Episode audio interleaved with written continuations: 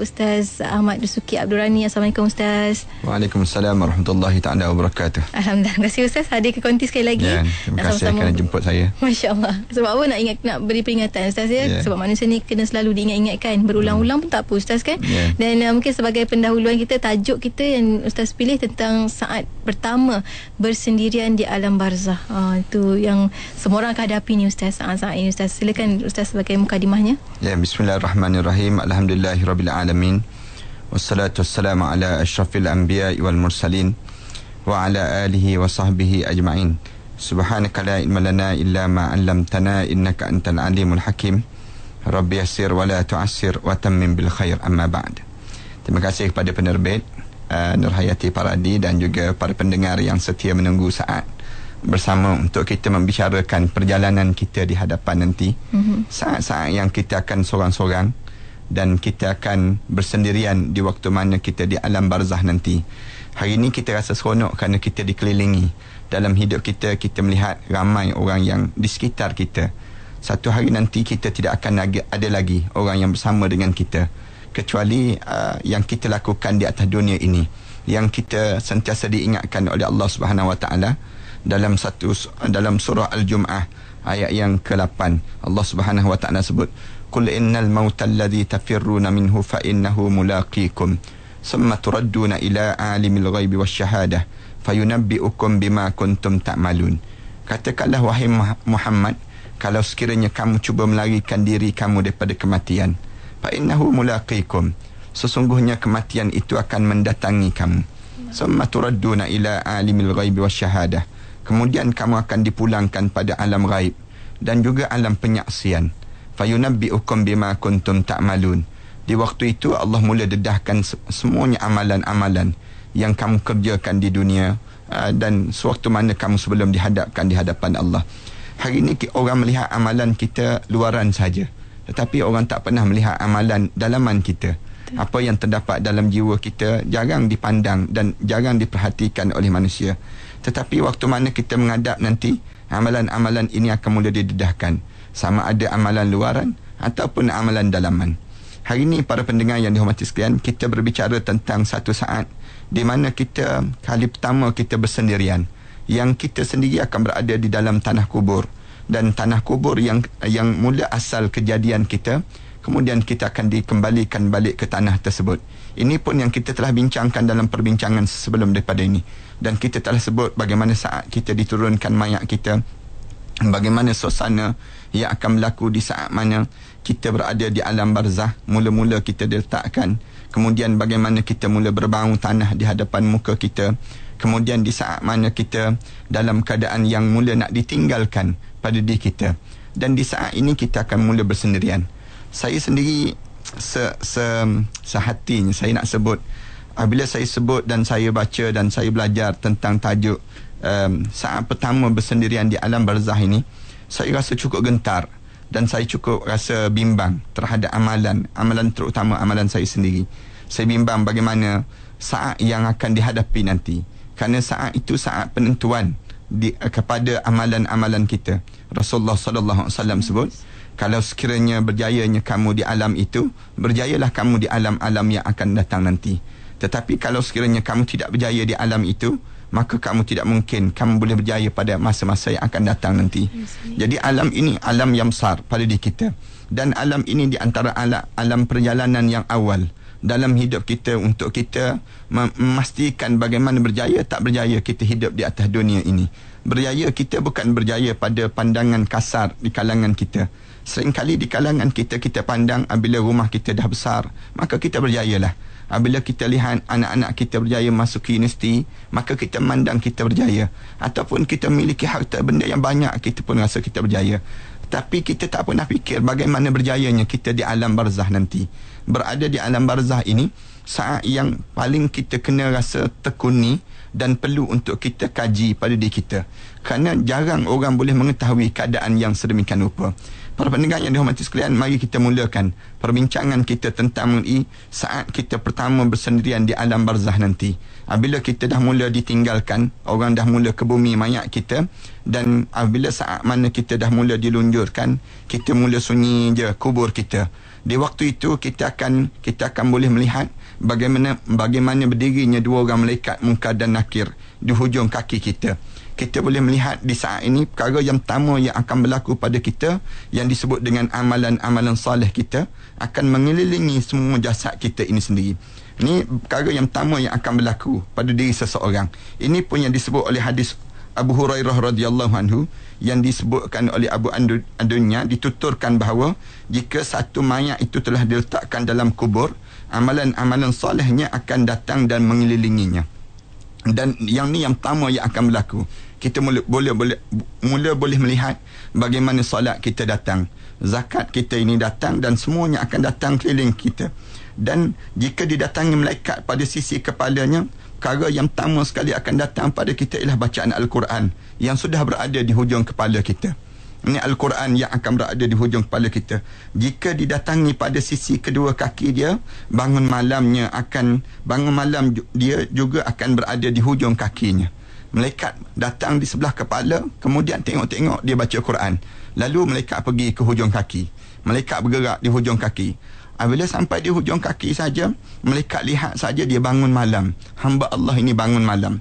Kemudian bangun malam dia berada di sana. Kemudian malaikat ini datang kedua belah tangan dia pula. Datang sebelah kedua belah tangan. Kedua tangan dia akan akan sebut demi Allah dia telah menghulurkan kami bersedekah di atas dunia dahulu dan banyak berdoa sehingga tidak ada jalan bagi kalian menuju dirinya di sini. Tangan ni akan jawab. Jangan jangan masuk melalui tangan ini. Kerana tangan ini ada dua benda yang dia sedang sentiasa buat di atas dunia dahulu. Yang pertama dia rajin bersedekah. Hamba Allah ni rajin sangat menghulurkan bantuan.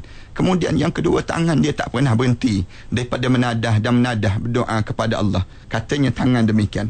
Kemudian dalam keadaan demikian eh, lepas pada itu malaikat ni pun cari tempat dia nak masuk. Mula mula nak nak nak diganggu kepada hamba Allah ini.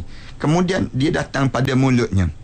Datang yang tempat seterusnya dia datang pada mulut. Mulut zikir dan puasa sudah berada di tempat itu. Zikir sebut ya, Ya Allah, wahai malaikat, dia ni sentiasa berzikir kepada Allah. Mulut dia tak pernah berhenti menyebut dan menyebut nama Allah kan pagi-pagi lagi dia sebut dah subhanallah wa bihamdi anda ada khalqi wa ridha nafsi wa zinata arshi wa midada kalimati. Pagi-pagi lagi dia bangun dia dah sebut dah asbahna ala fitratil islam wa kalimatil ikhlas wa ala dini nabiyina muhammadin sallallahu alaihi wasallam nabiyan wa rasula. Zikir-zikir ni jangan tinggal kerana zikir-zikir ni mula sebut ya wahai malaikat dia tak boleh jangan masuk melalui melalui mulutnya. Kerana mulutnya sentiasa berzikir dan dia sentiasa berdoa dan dia sentiasa dalam keadaan berpuasa. Pada pada saat-saat tertentu ni kita nak masuk 9 10 hmm. Muharram ini yeah. kita jangan tertinggal puasa pula. Puasa yang yang besar pahala 9 10 Muharram ini yang kita akan sampai nanti. Kemudian lepas pada itu dalam demikian juga waktu mana demikian juga dengan solat dia sedangkan kesabaran dia berada pada sisi yang lain pula. Katanya Abu Hurairah radhiyallahu anhu cerita demikian. Jika aku melihat ada tempat yang terbuka akulah yang akan menjaganya. Katanya salat dan katanya sabarnya. Sabar ni akan cari tempat mana ruang yang terbuka yang malaikat nak masuk untuk nak mula ganggu pada diri seseorang ini. Semua amal soleh dia akan melindungi dia sebagaimana seorang yang melindungi saudara dia. Bagaimana kita kan bila ada je orang nak buat khianat pada seorang ini kita akan lindungi. Dan amal soleh ni akan lakukan demikian. Dan keluarga dia ataupun anak-anak dia pada saat itu dia katakan pada dia kamu tak payah jawablah kamu tak payah jawab. Tidurlah. Semoga Allah memberikan keberkatan dalam pembaringan kamu di saat ini. Amalan-amalan ini betapa setianya teman-teman kamu, betapa baiknya sahabat-sahabat kamu. Ini ha, sahabat-sahabat yang sebenarnya ialah amalan katanya Rasulullah sallallahu alaihi wasallam yang akan mula yang akan melindungi pada diri kita di saat mana kita berada di dalam di dalam kubur ini sendiri. Kalau kita baca lagi dalam dalam satu riwayat yang sama yang diriwayatkan oleh Abu Hurairah radhiyallahu anhu juga dia sebut dia sebut begini demi Allah yang jiwa aku di tangannya kata Rasulullah. Sesungguhnya jika seorang mayat itu telah diletakkan di kuburan dia dia akan mendengar suara tapak-tapak kaki yang mula meninggalkannya. Orang yang menghantar tadi kembali pulang. Dia dengar telapak kaki itu bunyi pup, pup, pup, bunyi bunyi yang meninggalkan tempat dia jika dia seorang yang mukmin Rasulullah sallallahu alaihi wasallam sebut solat dia akan berada di kepala dia. Solat ni Rasulullah sallallahu alaihi wasallam sebut solat akan berada di kepala. Riwayat tadi kata Quran yang berada di atas kepala. Tak kisahlah. Yang pentingnya ada amalan Amen. yang melindungi pada diri seseorang ini sendiri. Kemudian solat yang dia jaga tadi akan berada di kepala dia. Zakat di sebelah kanan dia puasa di sebelah kiri dia sedangkan perbuatan baik kebaikan dan ihsan di kedua kaki dia. Semua benda-benda yang baik semua berada di kaki dia. Kemudian didatangi oleh malaikat di sisi kepala dia maka amalan solat mengatakan terus. Amalan solat kata jangan masuk di jalan ini. Kerana jalan ini jalan yang dia sentiasa jaga Allah. Dia tak tak kamu jangan masuk di kawasan ini. Lalu didatangi sebelah kanan hamba Allah ini. Kita ni didatangi sebelah kanan pula. Amalan zakat pula menjawab amalan zakat kata jangan masuk jalan ini. Dia sentiasa mengeluarkan zakat dalam hidup dia. Datangi pula di sebelah kiri pula. Bila datang sebelah kiri puasa pula mengatakan hal yang sama juga. Puasa kata jangan jangan biarkan kamu tak boleh datang di tempat ini. Telah tu datang kedua kaki perbuatan kebaikan dia ihsan dia ni mula dalam keadaan demikian menyebut jangan masuk di tempat ini jangan masuk ha, dia, dia sampai peringkat demikian. Ini keadaan yang pertama yang saya nak sebut kepada kita. Tata kala mana kita menghadap di hadapan Allah nanti kita dibaringkan di kita senyap je dalam kubur di saat itu perkara yang pertama yang akan melindungi kita ialah amalan-amalan. Berbahagialah kalau kalian hidup sentiasa menjaga amalan. Berbahagialah kalau kita sentiasa hidup jaga amalan. Bukannya dengan hafalan bukan sekadar dengan hafalan dalam hidup kita tetapi amalan kita yang kita kerjakan. Solat kita kemudian puasa kita zakat kita haji kita dan segala amalan-amalan soleh yang kita kerjakan. Tak tak tak kurang juga yang disebut dengan kata-kata yang baik yang keluar daripada bibir kita ataupun amalan yang baik yang kita kerjakan dalam hidup kita. Perkara yang pertama yang akan melindungi kita tatkala mana kita dalam kubur nanti ialah amalan-amalan. Dan rugilah bagi siapa-siapa yang sibuk mengumpulkan bekalan untuk ditinggalkan. Dia mengumpulkan harta yang banyak. Tiba-tiba waktu mana dia menghadap, Quran pun dia tak boleh baca. Waktu mana dia menghadap, dalam keadaan solat pun dia tak terjaga. Bagaimana di saat mana dia menghadap di hadapan Allah, keadaan aurat dia pun dia tak sempurna dalam hidup dia. Di saat ini amalan dia tidak mampu untuk menjadi pelindung pada diri dia. Perkara yang pertama yang akan berlaku pada hamba Allah tatkala mana mula dibaringkan di alam barzah nanti keadaan inilah yang kita akan nampak bagaimana amalan itu mula kam kabut untuk jaga dan jaga pada kita. Kemudian yang kedua para alim ulama sebut berdasar kepada hadis-hadis Rasulullah sallallahu alaihi wasallam lepas pada amalan-amalan ini mula kalut jaga jaga jaga pada kita perkara yang kedua akan berlaku kita akan didudukkan dan disandarkan oleh malaikat mereka mula sandarkan kita dan dudukkan kita. Ha, inilah dia sebut di saat itu kita boleh melihat bagaimana kain kapan kita mula meluruh turun ke bawah. Kita mula lihat kapas-kapas itu jatuh melekat sedikit demi sedikit. Kita boleh bau kapur barus yang baru dikebumikan kita. Yang disebut dengan sandarkan ini ulama-ulama kata yang confirmnya ialah ruh. Hmm. Bukan yang disebut dengan jasad itu. Tetapi roh kita, kita boleh lihat roh kita mula disandarkan. Ha, bila disandarkan ini, berdasar pada hadis yang yang disebutkan daripada Jabir bin Ibnu Ibnu Abdullah disebut dan banyak lagi riwayat-riwayat yang lain yang cerita tentang mengenai yang Rasulullah sallallahu alaihi wasallam pernah bersabda katanya Jabir Ibnu Abdullah disebut jika satu mayat itu telah diletakkan di kuburannya akan diperlihatkan pada padanya pada saat mana selesai saja dia mula amalan-amalan dia tu datang nak nak nak nak jaga pada jasad dia ini katanya Rasulullah sallallahu alaihi wasallam keadaan yang seumpama matahari yang mula saat terbenam pada hari tersebut. Mula diperlihatkan mentari itu terbenam je pada hari yang pertama.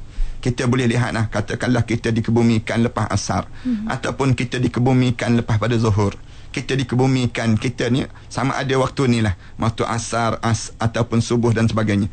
Oh, hari yang pertama kita berada di alam barzah itu kalau kita seorang mukmin Allah Subhanahu Wa Taala mula tunjukkan. Kita sandar aja Allah tunjukkan tentang saat bagaimana terbenamnya mentari pada hari itu. Lalu dia pun lalu bingkah bang dia pun terkejut. Terkejut. Hamba Allah ini terkejut sambil dia usap kedua mata dia. Dia sebut pada malaikat biarkan aku mengerjakan solat malaikat. Aku tak solat lagi hari ini. Dia sebut demikian. Malaikat pun jawab. Hadis ni hadis riwayat Ibnu Majah, Ibnu Abi Adunya dan juga Ibnu Abi Asim yang cerita tentang perkara demikian. Malaikat kata tak ada dah solat untuk kamu. Tak ada dah puasa untuk kamu. Tak ada dah zakat untuk kamu. Walakin numu kalil arusah. Tidurlah kamu hari ini bagaikan hari pengantin baru untuk diri kamu. Saat yang terindah dah pada kamu. Waktu mana kamu dah mula menghadap di hadapan Allah Subhanahu Taala. Ini keadaan yang berlaku dan banyak riwayat-riwayat yang cerita tentang bagaimana kita mula disandarkan ataupun kita didudukkan. Ruh itu didudukkan di saat mana malaikat nak mula pertanyaan soalan malaikat ini untuk ditanya tentang amalan-amalan. Dua. Yang ketiga, Para pendengar yang dihormati sekalian, mula saat itu datangnya malaikat munkar dan nakir. Dan di waktu itu, malaikat munkar dan nakir ini datang dalam keadaan yang saat mana kita menjadi kegerunan yang amat sangat. Kita tengok malaikat dah mula datang tak boleh, datang tak boleh. Tapi ada satu tempat yang malaikat munkar dan nakir akan datang juga. Datang juga di saat tersebut. Di saat ini, kalau kita perhati dalam dalam kitabnya cerita tentang mengenai bagaimana Rasulullah sallallahu alaihi wasallam sebut pada Umar Al-Khattab radhiyallahu anhu. Dia kata saat ini akal kita mula dipulangkan balik. Allah Subhanahu wa taala bagi nampak macam mana keadaan yang sebagaimana kita sekarang ini. Berlaku riwayat Umar Ibn Al-Khattab dia sebut Rasulullah sebut pada Umar wahai Umar apa yang kamu akan lakukan jika kamu nanti meninggal dunia? Rasulullah tanya Sayyidina Umar Umar kalau kamu meninggal dunia nanti kamu nak buat apa Umar Rasulullah tanya demikian. Lalu di waktu mana kamu tengok kaum kamu mengukur kain kapan kamu sepanjang tiga hasta. Rasulullah kata, kemudian kemudian satu bentang lengan kamu dalam keadaan di dimula nak dikapankan kamu. Kemudian mereka datang kembali pada kamu untuk memandikan kamu. Kamu nak buat apa Umar? Di saat mana orang dah mula nak mandikan kamu, mengkafani kamu, kemudian kamu diberi wangi-wangian, bau kapur kapur barus untuk kamu. Lalu mengusung kamu hingga mereka membaringkan kamu di liang lahat. Rasulullah tanya Sayyidina Umar, kamu nak buat apa di saat itu Umar? Di saat mana orang dah mula, mula nak mandikan mayat kamu, mula dalam keadaan nak kapankan mayat kamu, mula dalam keadaan demikian, bagaimana keadaan di kamu di waktu itu? Selanjutnya kata Rasulullah, orang mula bumikan mayat kamu, timbunkan dengan tanah dan menguburkan kamu wahai Umar. Begitu mereka pergi meninggalkan kamu, kamu langsung didatangi oleh malaikat penjaga kubur, yakni Munkar dan Nakir. Rasulullah kata dah orang berlalu dah pergi Umar, malaikat Munkar dan Nakir ini akan datang. Akan datang tanya pada kamu. Suara mereka itu, katanya Rasulullah, suara malaikat Munkar dan Nakir itu seperti halilintar yang menggegarkan dan sorok mata dia bagaikan petir yang menyambar. Rasulullah sallallahu alaihi wasallam sebut bunyi suara dia tu kamu dengar petir-petir kan yang halilintar yang sabun menyabung itu. Kamu rasa kecut kan? Kamu rasa kecut. Di saat mana kamu tengok mata dia tu berkilat macam berkilatnya petir yang menyambar itu sendiri. Lalu Rasul katanya dia rambut dia tu terseret sampai ke tanah. Rambut malaikat muka dan nakir tu seret sampai ke tanah. Kemudian mereka pula mencakar-cakar kubur dengan taring hingga membuatkan kamu rasa takut Umar. Malaikat ni datang tu dia bunyi kerah, kerah, kerah, bunyi itu kamu tak pernah rasa suasana yang berlaku ini. Keadaan yang berlaku pada kamu lalu apa yang kamu akan lakukan? Wahai Umar Rasulullah tanya. Umar tanya balik Rasulullah apakah saat itu aku masih mempunyai akal seperti sekarang ya Rasulullah? Tanya Sayyidina Umar. Sayyidina Umar tanya Rasulullah waras ke aku di saat itu ya Rasulullah? Tengok-tengok keadaan yang menakutkan begitu. Lalu Rasulullah kata ya kamu dalam keadaan waras kamu tak bingung kamu dalam keadaan kamu nampak kamu perhati betul keadaan yang sedang berlaku di saat itu. Umar berkata kalau begitulah aku ni akan akan tak tahu apa lagi yang aku akan nak, mampu nak lakukan ya Rasulullah di saat yang aku berhadapan suasana begini. Tak tahu nak buat apa. Kerana apa dia? Kerana nak jawab apa dia dengan malaikat muka dan nakir yang datang ini sendiri. Ini keadaan yang berlaku lah. Ini cerita tentang mengenai keadaan yang berlaku ini. Dua yang tiga, yang keempat pada pendengar yang dihormati sekalian. Apa yang berlaku pada kita? Jadi saat mana malaikat muka dan nakir datang itu akan datang satu kekuatan pada kita. Kalau kita boleh buat yang ni. Apa dia? Quran yang melindungi kita. Quran pada pendengar yang dihormati sekalian. Quran ini akan menjadi pelindung pada kita. Al-Quran saya baca dalam hadis-hadis Rasulullah dan saya dengar daripada guru-guru saya sentiasa sebut kamu baca Al-Quran. Kamu jangan tinggal Al-Quran. Kalau kamu tinggal Al-Quran dan kamu tak boleh baca Al-Quran, kamu akan menyesal dalam kubur nanti. Biar kamu menangis sekarang. Menangis sekarang kamu tak boleh baca Quran kan. Kamu buka Quran tu, kamu jalankan jari kamu. Kamu tu gerakkan jari jemari kamu tu kamu sebut ada Allah ya Allah tak boleh baca ya Allah. Tak boleh baca ya Allah kamu menangis kamu menangis sekarang lebih baik Kerana Quran akan menjadi pelindung pada kamu. Kalau kamu boleh baca, wahai orang yang boleh baca, kamu jangan tinggal Al-Quran. Dalam hidup kalian kamu kamu baca Al-Quran. Bila kamu baca Al-Quran sebelum mandi subuh, kamu baca Al-Quran, kamu ambil Quran, kamu riba Quran pada diri kamu. Quran akan menjadi pelindung pada kamu ni. Kalau kita tengok dalam hadis yang cerita tentang mengenai bagaimana yang disebut Al-Quran ni, yang hadis yang diriwayatkan oleh Ubadah bin Ibn Samit, yang diriwayatkan oleh Ibn Ubaid ad-dunya dalam tahajud dia, Ibn Ad-Duras dalam Fadail Al-Quran dan Hamid Ibn Zawd dalam Fadail A'mal dia mengatakan begini. Jika salah seorang di antara kalian bangun pada satu malam, kalian hendaklah baca Quran tu kuat sikit. Bangun malam-malam tu baca kuat sikit Quran. Kemudian kerana suara kuat itu akan mengusir syaitan dan juga jin yang fasik yang mengganggu kamu. Kamu bangun malam-malam tu jangan kamu tinggal baca kuat-kuat sikit suara kamu. Kerana bila kamu baca kuat itu suara kamu bukanlah sampai mengganggu jiran sebelah jangan.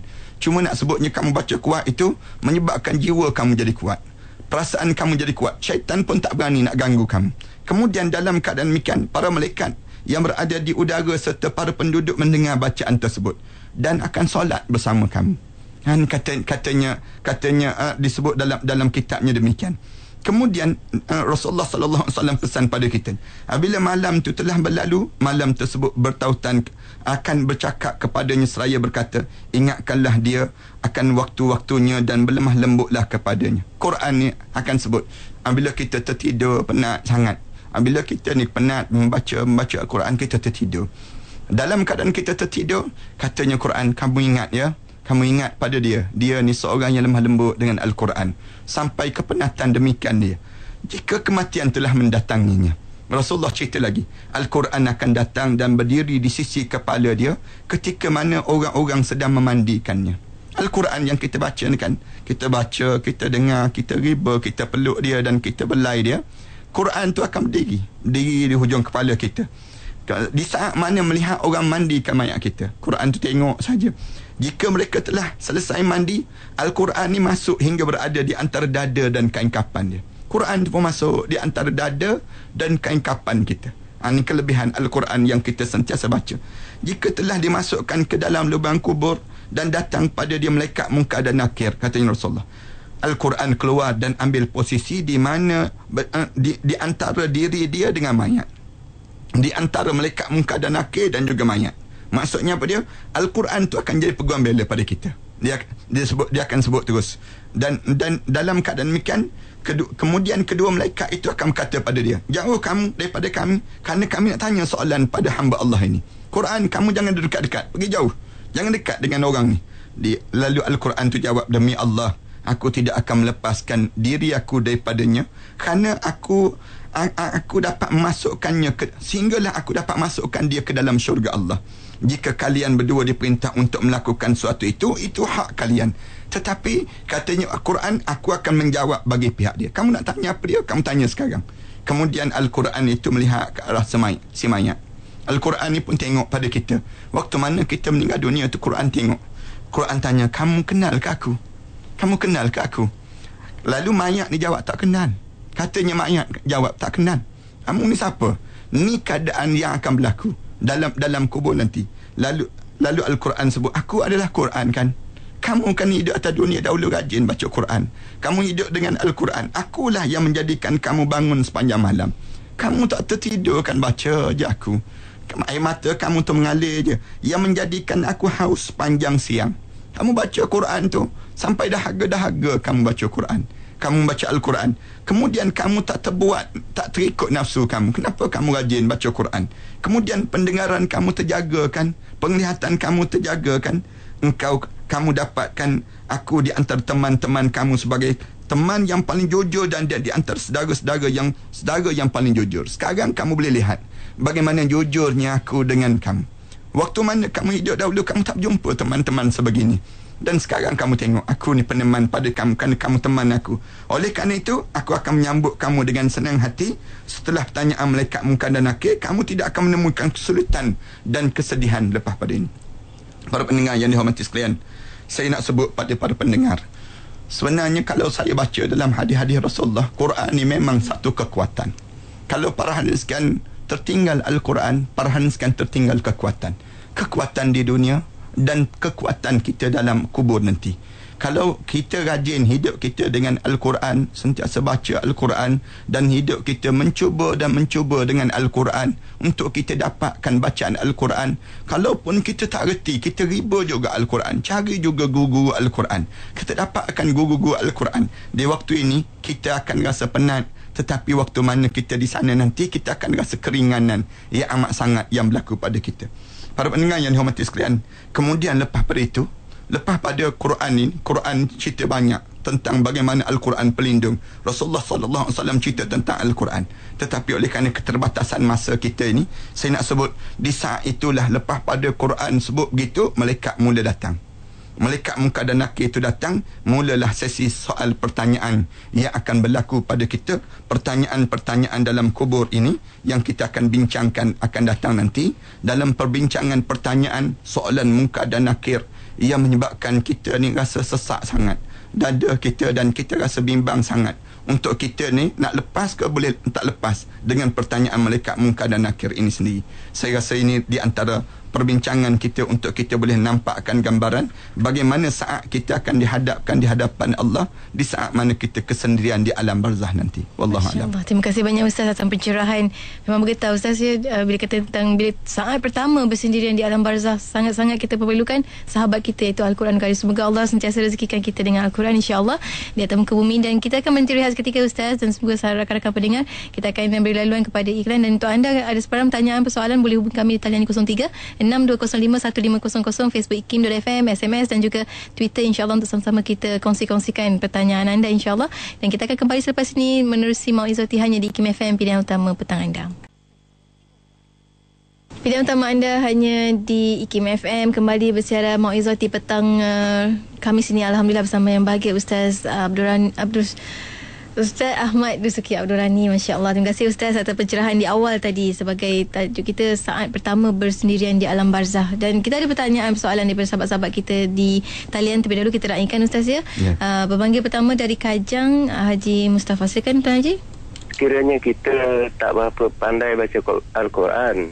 Jadi kita hanya kita buat malam macam contoh sedekah dan uh, solat solat lima waktu. Lepas tu kita buat solat sunat dan tahajud tiap-tiap malam. Jadi kita nak sangat teringin nak baca Quran. Tapi tak berapa nak pandai nak baca tu.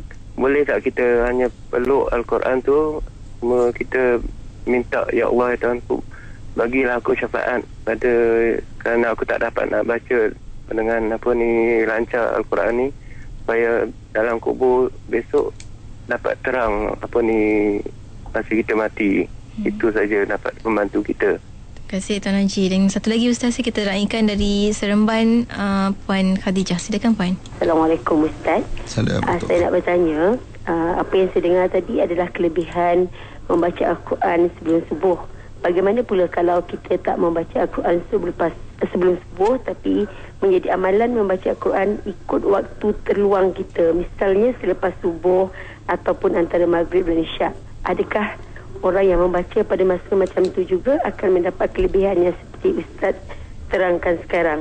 Sekian, terima kasih. Sama-sama. Satu lagi Ustaz boleh ya? ya? Kita naikkan uh, dari Kajang, Cik Ahmad silakan. Saya nak tanya, saya kalau boleh tolong bagi tahu uh, melalui radio, adakah apa-apa rujukan buku yang boleh kita beli untuk uh, lebih uh, faham tentang Ustaznya pencerahan ini dalam radio ni. Mm-hmm. sebab nampaknya begitu baik. Jadi adakah apa-apa buku yang ustaz boleh rujukan? Itu saja. ya. terima kasih. Sama-sama. Mungkin ustaz nak kita kongsikan jawapannya? Saya nak jawab kepada pertanyaan uh, perlu al-Quran tadi. Yeah. uh, kadang-kadang ada di kalangan kita tak boleh baca al-Quran. Kemudian dia tak boleh baca. Ya saya bagi saya saya lihat paling-paling tidak kita kena berusaha dalam hidup kita untuk baca dan da, bahkan dalam hadis Rasulullah sallallahu alaihi wasallam sebut walaupun kamu sebut kak kak. Walaupun kamu sebut kak kak. Kita nak sebut pada Allah tak boleh kita nak baca tak boleh. Lalu kita nak sebut apa? Di, kita tak boleh nak sebut. Lalu kita jalankan jari kita atas tulisan Quran. Kita sebut kak kak. Katanya Rasulullah kak kak itu pun pahala. Pahala untuk diri kamu untuk kamu nak baca. Baca juga Al-Quran dan kamu kena usaha untuk membaca. Dan jangan kita tak usaha langsung saya bimbang kalau kita sekadar kita jadikan Al-Quran sebagai hiasan saja ataupun sebagai pelukan kita saja tanpa kita berusaha. Kena juga berusaha. Jangan kita beralasan. Kalau kita sebut ka, kalaulah sekiranya belakang parang itu jika diasah lama-lama akan tajam juga.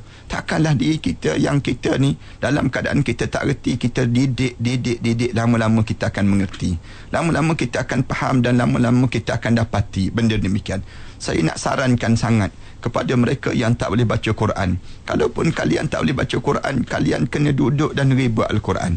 Riba dan jalankan jari-jari jemari kalian itu atas tulisan Al-Quran.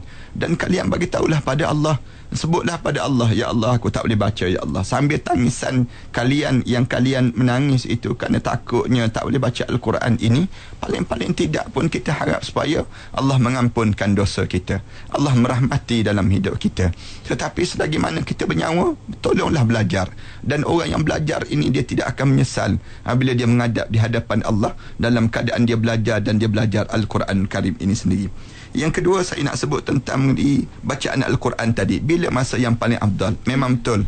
Masa yang paling afdal ialah pada waktu mana sebelum mana subuh. Disebut dalam Al-Quran Karim pun sebut innal Quran al-fajr kana mashhuda. Sesungguhnya Al-Quran yang dibaca sebelum mana subuh itu akan menjadi peguam bela pada kamu sewaktu mana kamu berada di alam barzah nanti. Akan menjadi saksi pada kamu waktu mana kamu menghadap di hadapan Allah nanti. Jadi uh, itu sebelum, sebelum mana subuh. Sementara kita nak tunggu saat subuh kita bangun baca Quran. Ataupun kalau tak boleh juga kita bacalah Al-Quran pada masa-masa yang terluang. Dan sering kali ditanya pada saya bila yang berapa kali sehari kita kena baca Al-Quran dalam hidup kita? Kita kena tanya berapa kali sehari kita makan? Kita makan berapa kali dia jawab kita makan tiga kali sehari. Kalau kita jawab tiga kali sehari, maknanya Al-Quran mesti dibaca tiga kali sehari juga. Kenapa? Makanan untuk jasad yang akan hancur. Manakala Al-Quran dibaca untuk roh yang akan terus hidup. Itu dibeza dipanggil demikian. Kita ni kalau lagi kita makan, lagi kita makan, lagi cepat kita mati. Lagi kita akan mudah menghadap depan Allah. Tapi kalau kita baca Al-Quran, lagi kita baca Al-Quran, lagi hidup roh kita lagi banyak ilmu yang kita dapat. Lagi kita baca Al-Quran lagi kita menghampiri dengan Allah kita duduk kemudian kita talaki kemudian kita tadabur Al-Quran lagi dekat kita dengan Allah.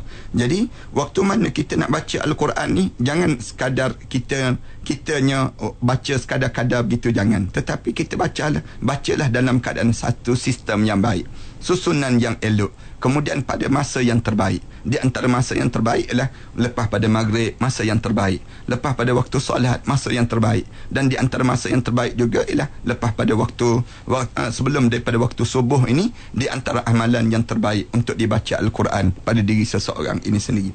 Kemudian ditanya tentang rujukan yang yang kita kita belajar dan kita baca ni.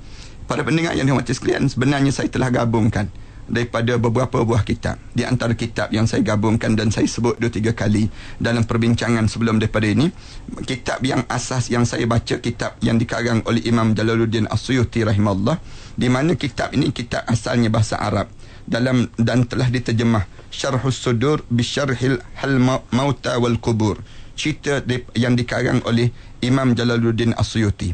Kitab ini kalau dia telah diterjemah dan disebut dengan ziarah ke alam barzah kemudian kitab yang dikarang oleh Imam Ghazali rahimahullah.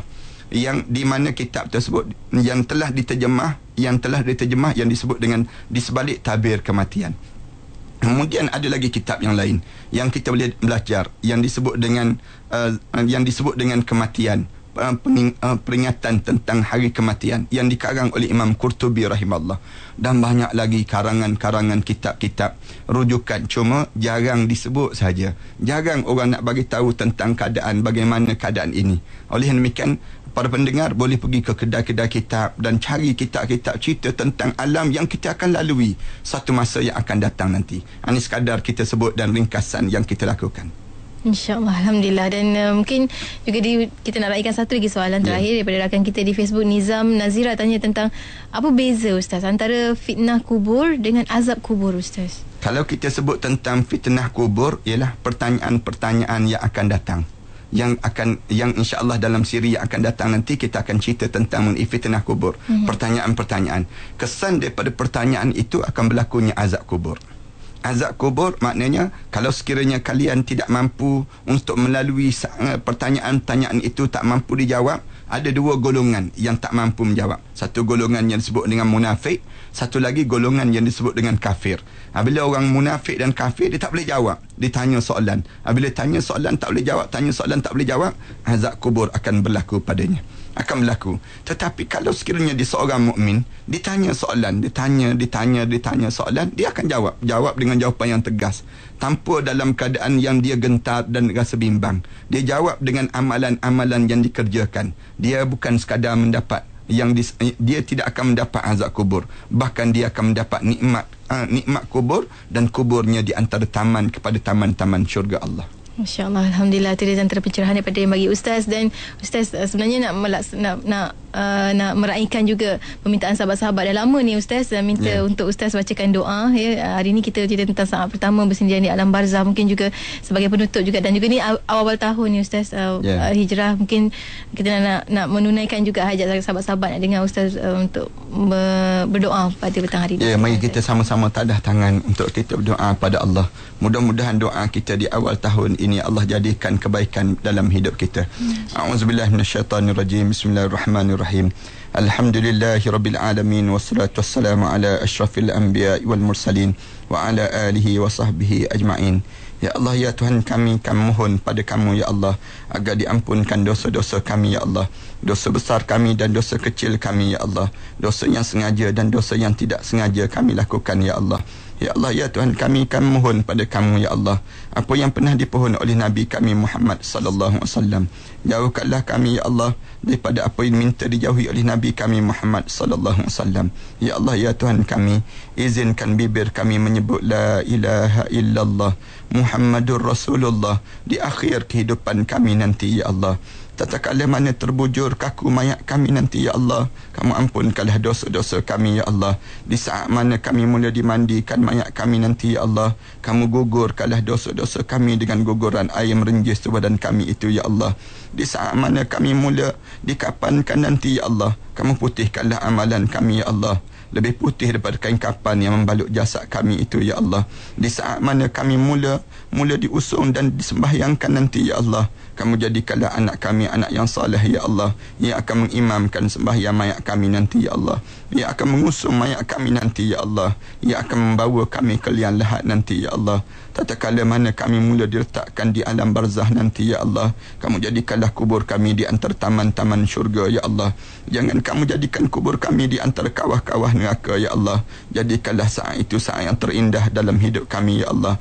Ya Allah ya Tuhan kami kami mohon pada kamu ya Allah agar diketemukan kami dengan arwah ayah kami yang meninggal dunia sebelum daripada kami ini ya Allah. Kami merindui saat belayan kasih sayangnya ya Allah. Di saat mana kami didukung olehnya ya Allah. Di saat mana kami kami bergelak ketawa bersamanya ya Allah. Sayangnya ya Allah di saat ini tiada lagi hilayan tawa itu ya Allah. Kecuali tadah doa ini ya Allah. Ampunkanlah dosa arwah ayah kami ya Allah.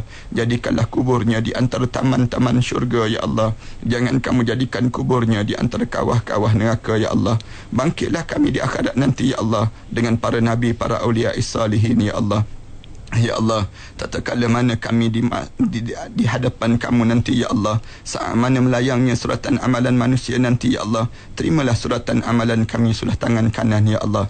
Jangan kamu terima suratan amalan kami sudah tangan kiri Ya Allah. Kami takut dan kami bimbang Ya Allah dengan dosa-dosa yang pernah kami lakukan ini Ya Allah. Ya Allah, masukkanlah kami ke dalam syurga Firdaus kamu Ya Allah bersama dengan para nabi, para awliya salihin Ya Allah. Ya Allah ya Tuhan kami, kami mohon keampunan dosa kami terhadap kedua ibu bapa kami ya Allah. Khususnya dosa kami terhadap ibu kami ya Allah. Kami mengakui ya Allah kami pernah bercakap kasar di hadapan ibu kami ya Allah. Kami pernah menengking kata-kata ibu kami ya Allah.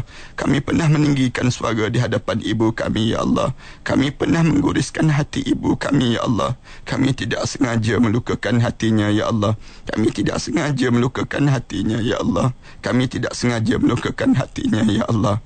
ya Ya Allah, ya Tuhan kami, kerana dosa-dosa itukah ya, ya Allah, ia menyebabkan anak-anak kami pula enggan mendengar kata bicara kami, ya Allah. Kerana dosa-dosa itukah ya Allah, ia menyebabkan kamu berpaling daripada rahmat kamu untuk kami, ya Allah. Kerana dosa-dosa itukah ya Allah, ia menyebabkan hati kami pula menjadi keras, ya Allah. Ya Allah, kerana dosa-dosa itukah ya Allah, ia menyebabkan kami sering kali diuji dan diuji dalam hidup ini, ya Allah. Ya Allah, seburuk mana pun kami, ya Allah. Sekeji mana pun kami, ya Allah. Sejahat mana pun kami, ya Allah. Sebanyak mana pun dosa yang pernah kami lakukan di dunia ini, ya Allah. Kamu pandanglah kami dengan pandangan rahmat kamu, ya Allah. Kamu pandanglah kami dengan pandangan rahmat kamu, ya Allah. Pada siapa lagi kami akan mengadu doa ini, ya Allah. Kecuali pada kamulah yang mendengar doa doa hamba yang salih, ya Allah. Rabbana alaika tawakkalna wa ilaika anabna wa ilaikal masir.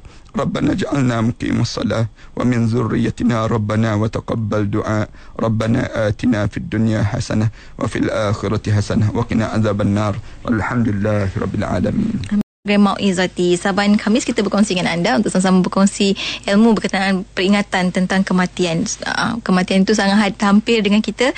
Uh, kalau selalu kita tanya tentang kiamat, kiamat itu tak tahu lagi bila wa uh, Allah alam tapi nya kematian tu memang antara uh, kiamat kecil yang bakal kita hadapi insya-Allah untuk bersedia dengannya dan untuk itu uh, kita akan bersama dengan tetamu tetap kita uh, untuk segmen Mauizati iaitu Ustaz Ahmad Dusuki Abdul Rani telah pun berada di konti. Assalamualaikum Ustaz. Waalaikumsalam warahmatullahi taala wabarakatuh. Terima kasih Ustaz ada konti sekali lagi yeah. uh, ya. bersama dengan sahabat pendengar dan kali ini uh, agak seronok nak dengar sebenarnya sebab penting ni Ustaz ya sebab tajuknya adalah bagaimana kematian menjengah. Uh, ni nak tahu ni Ustaz kan uh, sebagai yeah. bekalan ni Ustaz uh, mungkin sebagai permulaan uh, kongsian ilmu kita silakan Ustaz.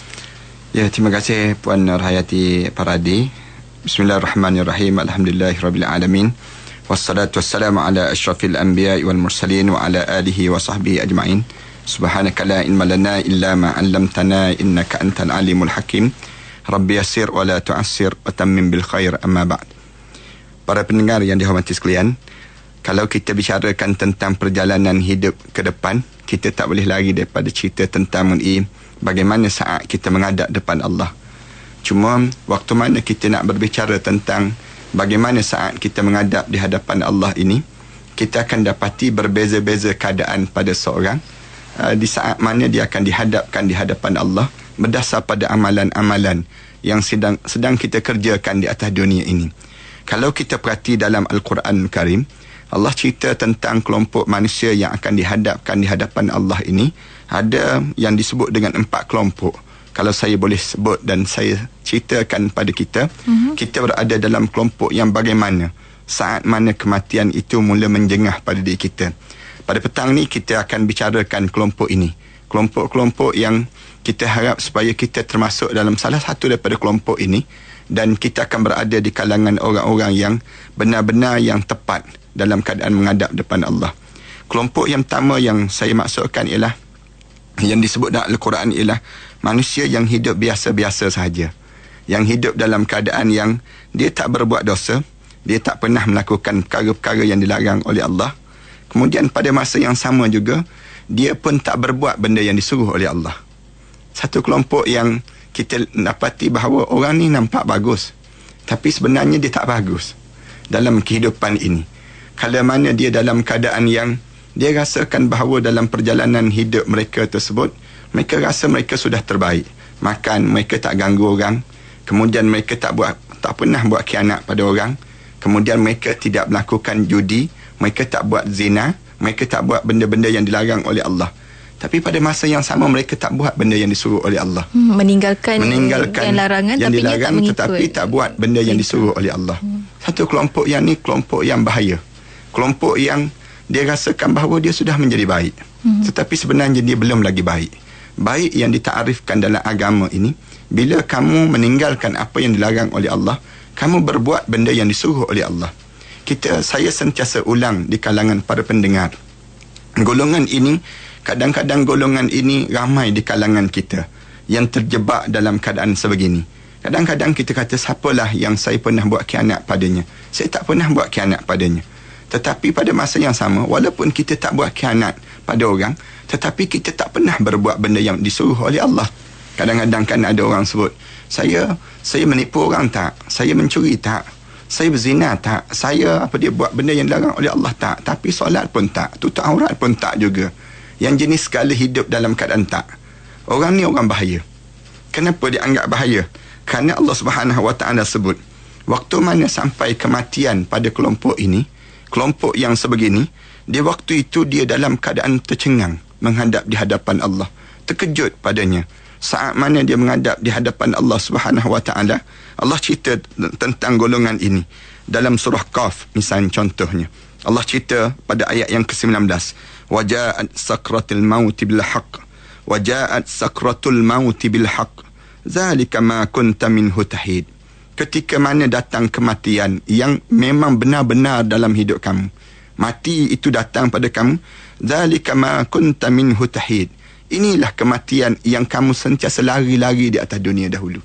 Kamu hidup dalam keadaan yang kamu ni rasa bahawa kamu tak akan mati. Kamu hidup dalam keadaan kamu rasa gembira pada diri kamu. Kamu tak ada penyakit kan? Kamu tak ada yang dinamakan dengan kesusahan dan kepayahan dalam kehidupan. Tetapi dalam masa yang sama kamu tak taat pada perintah Allah. Bila kamu tak taat pada perintah Allah, kamu mati zalika ma kunta minhu tahid. Allah kata, inilah perkara yang kamu cuba lari dalam hidup kamu. Kamu bersembunyi di sebalik kebaikan konon-kononnya pada kamu. Golongan ini disebut dalam oleh para malaikat Allah dalam ayat yang lain surah An-Nisa ayat yang ke-97 misal contoh Allah cerita innal ladzina taffahumul malaikatu zalimi anfusihim orang yang dimatikan oleh Allah dalam keadaan dia melakukan kezaliman pada dirinya sendiri kita akan tanya ada ke orang yang atas dunia ni buat zalim pada diri sendiri? Mana ada orang nak buat zalim pada diri sendiri? Tetapi Allah cerita memang ada. Orang yang hidup dalam keadaan zalim pada diri sendiri. Siapa yang zalim pada diri sendiri? Orang yang hidup dia tak pernah pada diri dia membaca Al-Quran. Dia zalim dalam hidup dia. Dia tidak berzikir. Dia zalim pada diri dia. Dia dia dalam keadaan dia membuka aurat. Dia zalim pada diri dia sendiri. Dia dia dalam keadaan yang dia ni tak buat benda yang disuruh oleh Allah zalim pada diri dia. Saya sentiasa ulang. Kalau para pendengar hidup dalam keadaan para pendengar tak boleh baca Quran, para pendengar meninggal dunia pada saat petang ini, para pendengar masuk saja dalam kubur lepas isyak malam ni, para pendengar tak akan lepas menghadap depan Allah. Masuk je dalam kubur, mereka tanya terus, Quran boleh baca Quran? Quran, kamu boleh baca tak? Tiba-tiba kita kita jawab tak boleh malaikat. Aku tak boleh aku tak boleh baca. Malaikat tanya balik. WhatsApp WhatsApp boleh baca tak? Malaikat tanya balik. Facebook boleh baca tak? Malaikat tanya balik. Yang lain boleh baca kan? Quran kenapa kamu tak boleh baca? Sedangkan kamu seorang seorang muslim, kamu hidup dalam keadaan mukmin, tiba-tiba kenapa kamu tak boleh membaca Al-Quran? Baca Al-Quran para pendengar. Para pendengar jangan tertinggal membaca dan membaca Al-Quran. Bila baca Al-Quran, kita baca Al-Quran, kita bukan buat kita bukan buat baik pada orang. Kita sedang berbuat baik pada diri kita sendiri. Bila kita membaca al-Quran kita bukan nak menghidupkan orang.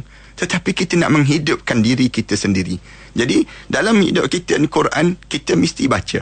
Kalau kita tak boleh baca al-Quran maknanya kita ni buat zalim pada diri sendiri. Dan ataupun dalam keadaan yang kita tak pernah bersedekah berinfak di jalan Allah Katakanlah dalam hidup kita, kita mana pernah ambil barang orang pun. Tapi kita tak pernah pernah berimpak di jalan Allah. Kita tak buat zalim pada orang lain. Kita buat zalim pada diri kita sendiri. Bila kita tak berimpak, maknanya kita tidak memberi kekuatan pada jiwa kita. Kita tak memberi kekuatan pada saat mana kita keseorangan dalam kubur nanti. Dan kita tidak akan mempunyai kekuatan bila kita bangkit di padang mahsyar nanti. Lalu orang ni golongan apabila dia dimatikan dalam keadaan dia zalim pada diri sendiri, mereka akan tanya terus, "Qalu fi ma kuntum?" Kenapa kamu mati sedemikian rupa? Kenapa kamu mati dalam keadaan begini? Mati dalam keadaan tak tutup aurat. Mati dalam keadaan kamu buat maksiat. Mati dalam keadaan yang kamu tak jaga syariat. Mati dalam keadaan ini, lalu mereka akan tanya dia, "Qalu fi ma kuntum?" Kenapa kamu mati sebegini? Lalu dia jawab, "Qalu kunna mustada'afina fil ard." Malaikat, aku ni orang yang lemah di atas dunia dahulu. Dia jawab, malaikat tak sempat malaikat. Tak sempat nak baca Quran, tak sempat. Nak belajar tak sempat. Nak buat itu tak sempat. Dia pun jawab pada malaikat. Malaikat tak sempat malaikat. Lalu malaikat jawab balik. Qalu alam takun ardullahi wasi'atan fatuhajiru fiha. Malaikat tanya balik. Eh, tidakkah Allah telah jadikan bumi itu luas untuk diri kamu? Kamu hidup di atas dunia dahulu kan, luaskan untuk kamu. Mengapa kamu tak sibuk untuk nak pergi belajar? Membuka sekejap radio IKIM, bahasa yang mudahnya. Payah sangat ke kamu nak mendengar kata-kata yang baik? Susah sangat ke dalam hidup kamu untuk kamu nak buat apa yang disuruh oleh Allah ni? Bumi itu tidakkah luas Allah jadikan pada kamu? Lalu malaikat kata, beginilah kamu. Kamu diam-diam sudah faulaika ma'wahum jahannam kesudahan kamu ialah neraka jahannam. Wasa'at masira. Dan neraka jahannam ini seburuk-buruk tempat yang disediakan oleh Allah pada mereka ini. Ni orang yang zalim. Orang yang zalim ni orang yang tak ada persiapan ke arah kematian. Dia tak bersiap langsung untuk ke arah kematian. Dan dia setiap kali mana dia melihat kematian dia tak akan rasa apa-apa pun dalam hidupnya. Orang yang jenis begini dalam keadaan yang dia tak bau kesan pada diri dia saat mana berlakunya berlakunya kematian keluarga dia ke. Dalam keadaan dia melihat orang tu meninggal dunia terbaring tepi jalan dia tengok bagaikan orang yang berbagai-bagai keadaan kematian. Dalam hidup dia dia ni tak terasa apa-apa. Orang ni kelompok yang pertama dan kelompok ni kelompok bahaya. Kelompok yang bahaya. Dan lebih bahaya lagi kelompok yang kedua. Saya ingin sebut kelompok yang bagaimana? Kelompok yang munafik kepada Allah ataupun orang yang memberanikan diri dalam melakukan dosa. Walaupun dia mengetahui perkara tersebut dosa. Orang yang kelompok yang kedua ini yang di mana dia memang dia tahu benda ni dosa. Yang dilakukan dalam hidup ini dosa. Kemudian tapi dia buat juga kerana dia sesat dalam perjalanan hidup. Punca apa jadi demikian? Kerana kadang-kadang orang kita di hidup dalam keadaan yang dia tidak ada, tiada matlamat. Ataupun dia senang terpengaruh dengan orang lain dia tengok orang lain enjoy dengan maksiat, dia rasa maksiat itu mengembirakan dalam hidup. Lalu dia berani buat maksiat. Dia mati, dia dalam keadaan yang dia buat maksiat di, kal- di kalangan kita, dia tahu ni maksiat. Cerita buat contoh orang yang meninggalkan solat kan. Orang yang meninggalkan solat, dia tahu tinggal solat ni berdosa. Bukannya sembarangan tinggal solat. Tinggal solat dalam keadaan yang tinggal solat sengaja dalam hidup. Dia tahu ni dosa.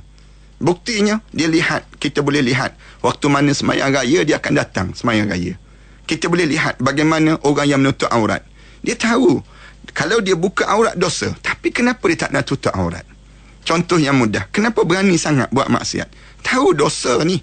Yang buka aurat terdedah aurat bukannya sembarangan sorak rambut seribu tahun dalam neraka Allah dengan keadaan yang didedahkan. Tetapi kenapa berani juga buat maksiat? Dia buat ni kerana apa dia? Kerana dia cekal dan dalam bahasa kita kita sebut alah bisa tegal biasa. Dah biasa dah buat maksiat. Sehingga kan dia sudah jadi lali dalam hidup dia dengan maksiat. Bila dia nak bila orang tegur dia yang ni benda yang tak baik. Yang kamu lakukan perkara ni perkara yang tak tak sesuai. Dia kata peduli apa engkau dengan aku? Yang penting dia kata masing-masing kan hidup masing-masing kan terjaga masing-masing jaga diri masing-masing dah. Berapa ramai di kalangan kita berani dia kata apa dia dia kata, kubur aku, kubur aku, kubur kau, kubur kau. Peduli apa engkau dengan aku disebut. Aku, aku, engkau, engkau. Kita pun jawab, yang jadi masalah kubur kau sebelah kubur aku, kita sebut. Yang kita sebut demikian. Nak gambarkan tentang betapa manusia yang tegar dalam melakukan dosa. Berani di kalangan orang yang demikian. Orang ni bahaya. Orang ni digambarkan dalam Al-Quran bagaimana Allah cerita tentang mengenai kematian menjengah pada dia saat itu bagaimana saat yang dia mati ni Allah Subhanahu Wa Taala sebut. Orang yang demikian bagaimana keadaan pada diri dia? Falamma nasu ma zukiru bi pada ayat yang ke dalam surah al-an'am ayat 44 para pendengar boleh rujuk. Cerita yang Allah sebut ketika mana mereka mula dah mula lupa segala peringatan Allah. Allah dah tegur banyak kali dalam hidup. Dalam hidup kita ni Allah kalau dia sayang pada kita Allah akan tegur tegur tegur perjalanan hidup kita kalau Allah sayang pada kita, kita nak buat benda yang tak baik je, Allah tegur. Kadang-kadang kita kita nak buat benda yang tak sesuai. Kita buat contoh yang mudah. Nabi Muhammad sallallahu alaihi wasallam kan, dia nak pergi satu majlis tari menari lah kalau bahasa yang mudahnya. Majlis fanfare. Bahasa yang mudah pada zaman sebelum dia menjadi nubuah, menjadi nabi. Dia nak pergi saja, Allah jadikan dia mengantuk, tertidur tepi jalan. Dia tertidur dan lena dalam tiduran dia. Kemudian habis majlis tersebut. Keesokan hari, dicuba lagi malam kedua. Sama juga. Di dalam jalanan, dia tertidur. Kan Allah sayang. Malam ketiga sama juga. Dalam hidup kita ni demikian. Kalau Allah sayang pada kita, Allah halang kita daripada kita berbuat maksiat. Allah tegur. Allah ingatkan kita berbagai-bagai cara. Kadang-kadang Allah jadikan anak-anak kita sakit. Kadang-kadang Allah jadikan kita ni dikurangkan rezeki kita. Kadang-kadang dalam hidup kita ni Allah jadikan pada diri kita ni kawan-kawan yang tak ramai. Supaya apa dia? Supaya kita ni tak banyak ruang-ruang untuk kita nak buat maksiat. Dalam hidup kita. Allah sayang. Kadang-kadang Allah sayang ni Allah akan bagi sahabat-sahabat yang ramai untuk menegur kita dan sebagainya. Ini semua keadaan-keadaan Allah berbeza-beza keadaan pada seseorang. Walaupun sekalipun ada orang yang Allah tak sayang. Bila Allah tak sayang pada dia, dia lupa segala peringatan Allah. Allah tegur, dia buat tak erti. Dia Allah tegur dia, dia pernah sakit dan dia pernah berjanji kalau aku sihat, aku akan lakukan begini begini begini dia sebut. Tapi bila dia sihat, dia tak ingat pun yang dia janji tadi. Ada orang demikian. Betapa dia dalam keadaan dia sakit, dia sibuk cari nombor telefon ustaz. Dia nak hafal, dia nak telefon ustaz. Macam mana doa yang perlu dibaca waktu mana sakit. Bila dia dah sihat, dia tak ingat-ingat pun ustaz. Tak ingat pun yang disebut dengan doa-doa tadi. Dia dah mula lupa dalam peringatan dalam hidup dia. Waktu itu Allah sebut, Fatahna alaihim abwaba kulla syai' Allah buka segala pintu maksiat yang dia ingin lakukan. Ada orang yang tegar. Yang dia buat maksiat, dia minum arak, dia tak mabuk. Dia tinggal solat. Kita pun heran dengan kehidupan dia. Dia berani dalam hidup dia. Bila dia membuka aurat, dia berani dalam buat benda yang dilarang oleh Allah. Dia rasa bahawa tak kisah, aku tak kisah. Aku walaupun umur aku dah 40 tahun, aku tak perlu tutup aurat dalam hidup aku. Dia tak rasa dalam hidup dia ni, betapa perjalanan hidup dia ni akan bertemu dengan noktah kematian. Orang yang begini, Allah Subhanahu Wa Taala cerita Allah buka segala pintu maksiat yang dia ingin lakukan. Dia nak buat apa dia buat. Allah tak peduli lagi. Maksudnya Allah tak ambil tak kisah pun dengan apa yang dilakukan itu dengan tujuan apa dia. Bukan maksudnya Allah tak catat, tak. Tetapi Allah Allah tahu yang ni maksiat yang dia ingin lakukan Allah bagi. Buka buka fatahna alaihim abwaaba kulli syai. Segala pintu yang dia ingin lakukan dalam hidup dia. Hatta iza farihu. Sehingga bila sehingga kemuncak dia rasa seronok dalam maksiat yang dilakukan. Suka sangat dia. Minum arak tak mabuk. Kemudian dia dia buat benda yang dilarang oleh Allah tak ada kesan dalam hidup dia. Hatta iza farihu. Sehingga kemuncak dia rasa gembira dalam hidup dia. Akhaznahum bagtatan. Allah rentak nyawa dia dalam keadaan mengejut. Allah tarik nyawa dia. Di waktu mana Allah tarik nyawa dia ni, faizahum mublisun. Di waktu itu, dia mula tercengang-cengang untuk menghadap di hadapan Allah. Mati dalam keadaan yang tak bersedia langsung. Mati dalam keadaan yang dia ni, mati dalam keadaan tengah-tengah dia berjoget, mati. Misal contohnya. Mati dalam keadaan dia tengah-tengah buat maksiat, dia mati. Mati dalam keadaan dia, dalam poket dia ada nombor ekor. Mati dalam keadaan, dalam handphone dia penuh bahan-bahan lucah nak mati dalam keadaan dia buat benda yang dilarang oleh Allah. Waktu mana dia mati demikian? Waktu itu dia ter, dia tercengang-cengang menghadap depan Allah dan dia waktu itu dia akan dalam keadaan ketakutan yang amat sangat. Dalam ayat yang kalau kita rajin baca sikit dalam surah yang surah Al-An'am Al-An'am ayat yang ke-93. Hmm. Satu lagi ayat yang cerita tentang mengenai bagaimana Allah matikan orang yang sebegini. Yang kita maksud kematian menjengah dalam hidup mereka. Walau tara iziz zalimuna fi ghamaratil maut. Allah kata kalaulah kamu mampu mem- diperlihatkan oleh Allah ketika mana ghamaratil maut. Ghamaratil maut ni maknanya saat sakarat yang dahsyatnya kematian pada seorang yang buat zalim hidup dalam keadaan zalimun. Hidup dia dalam walau tara iziz zalimun. Hidup orang yang uh, yang menjadi penzalim-penzalim ini. Zalim ni dia bukan zalim pada orang saja. Tetapi bukan dia zalim pada makhluk saja. Tetapi dia mati dalam keadaan dia buat zalim pada diri dia sendiri. Waktu mana dia mati iziz zalimuna fi ghamaratil maut.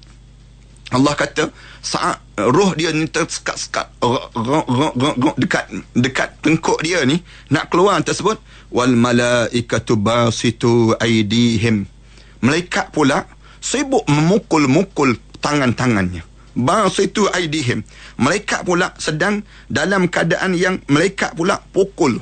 Pukul tu habis kuat. Nak keluarkan roh ni.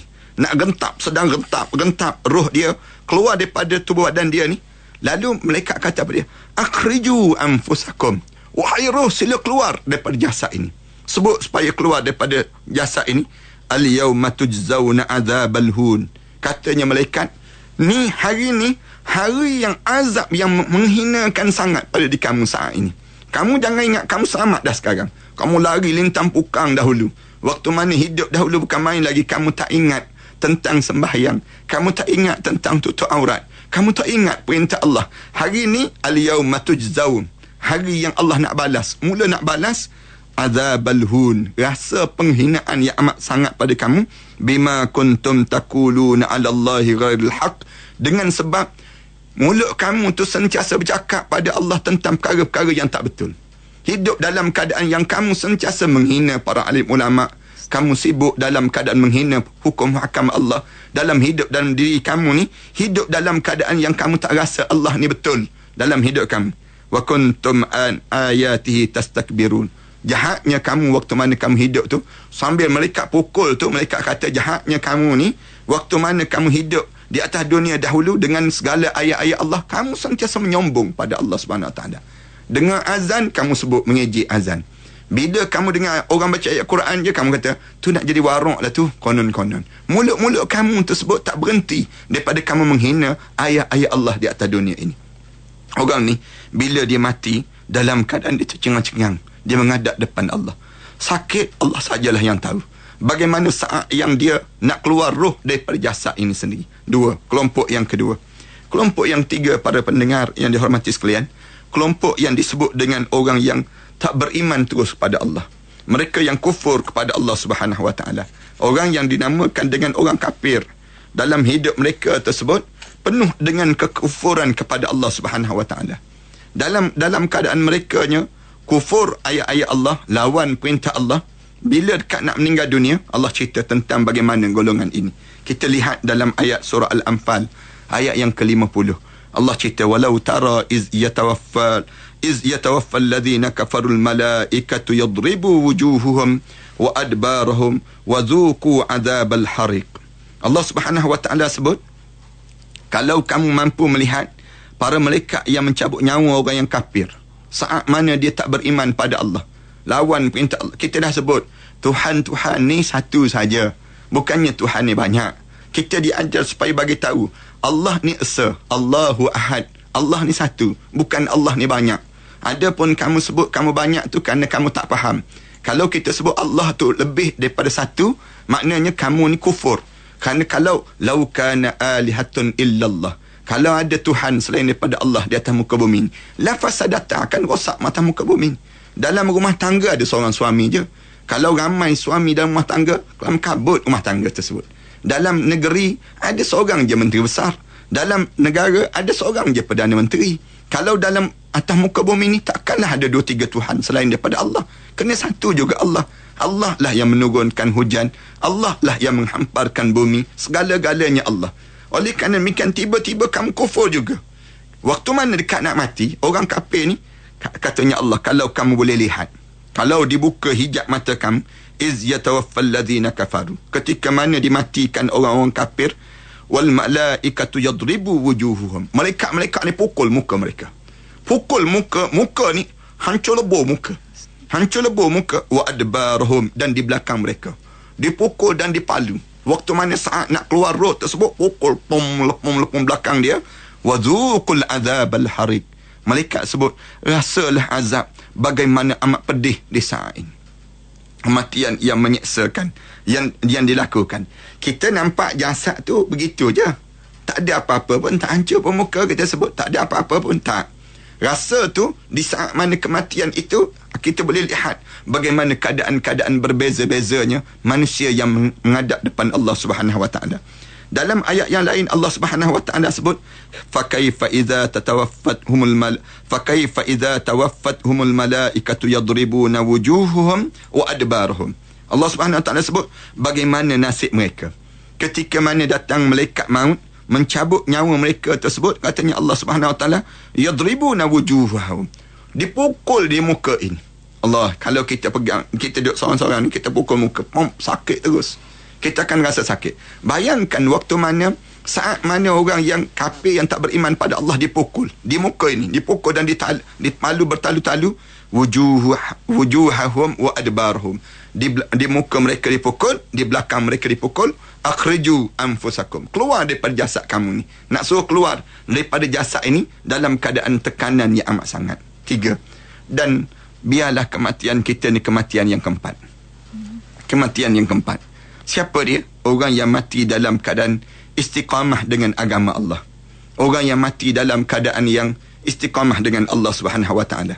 Sebelum saya nak sebut yang keempat ni, uh-huh. kalau kita perhati dalam had, satu hadis yang cukup panjang yang diceritakan daripada Abu Zamil. Disebut Ibnu Abbas pernah menceritakan pada aku ketika berlaku perang antara orang Islam dengan orang kafir, dia kata ada seorang pemuda Ansar yang terdesak oleh serangan orang musyrik. Dia rasa takut. Orang Ansar tersebut. Kemudian tiba-tiba dia mendengar bunyi pukulan cemeti serta bunyi orang yang menunggang kuda di atas kepala dia. Bunyi ta ta ta ta ta dalam satu peperangan. Peperangan apa ni? Peperangan Badar disebut demikian. Pemuda Ansar ni dia rasa takut dah. Sebab dia bawa pula pedang-pedang yang yang sumbing.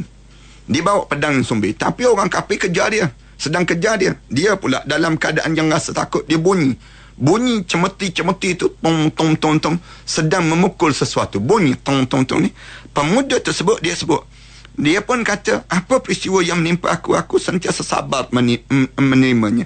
Katanya pemuda sebut berlaku apa pun aku akan tabah. Aku aku dah bersedia sekarang. Macam kita kan kita naik kapal terbang bila dah bergoyang kapal terbang tu kita kata apa yang berlaku pun terima sajalah ya Allah. Ha kalau kita nak tengok manusia berubah saat itulah saat kapal terbang sedang bergoyang. Bila kapal terbang bergegar, berubah jadi alim semua manusia. Ha, itu dia dipanggil demikian. Kebanyakan orang, semua akan memanggil nama Allah. Kenapa nak suruh selamat?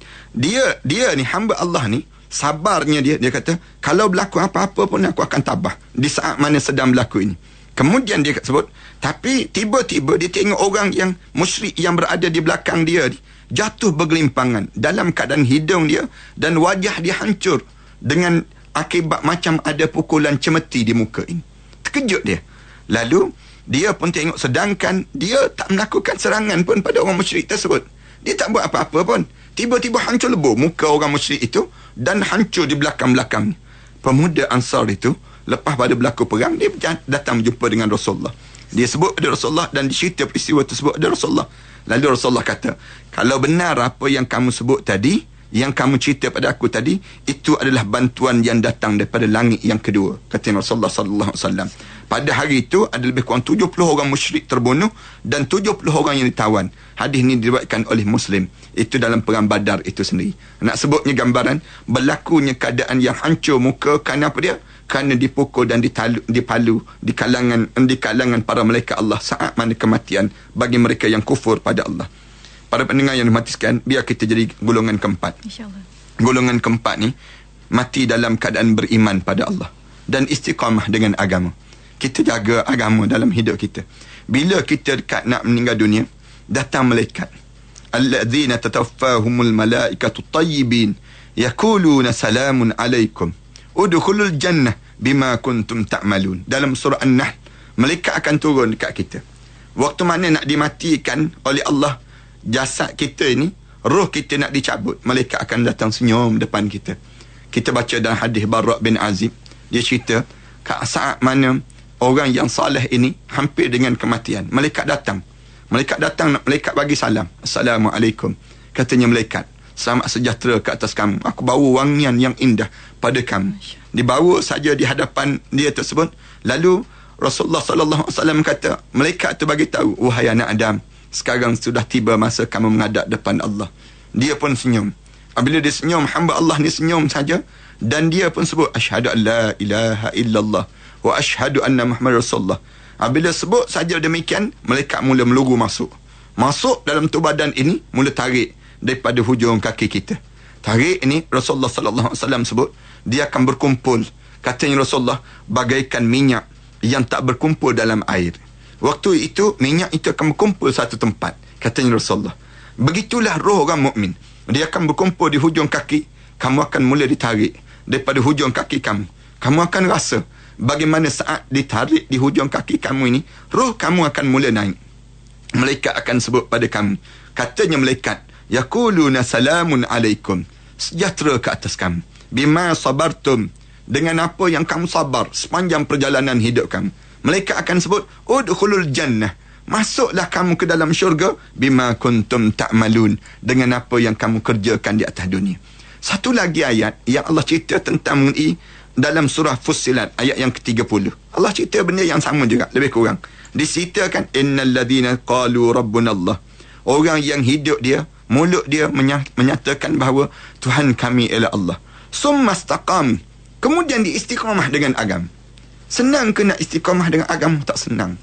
Tak mudah kita nak boleh bertahan dengan agama. Kerana ramai orang yang tergelincir dengan ujian-ujian kehidupan. Ujian kehidupan ini menggelincirkan perjalanan hidup seorang. Berapa ramai orang yang mutasakitun mereka yang gugur dalam perjalanan kehidupan ini. Orang yang tak mampu untuk bertahan dengan agama. Kan kenapa tak mampu bertahan?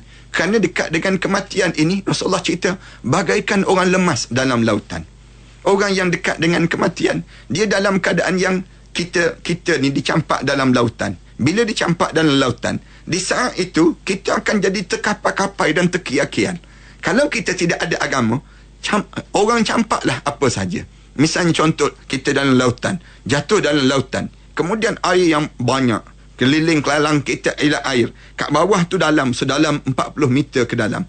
Tentu kita yakin mati kita. Kita mampu bertahan berapa lama untuk nak bertahan ni.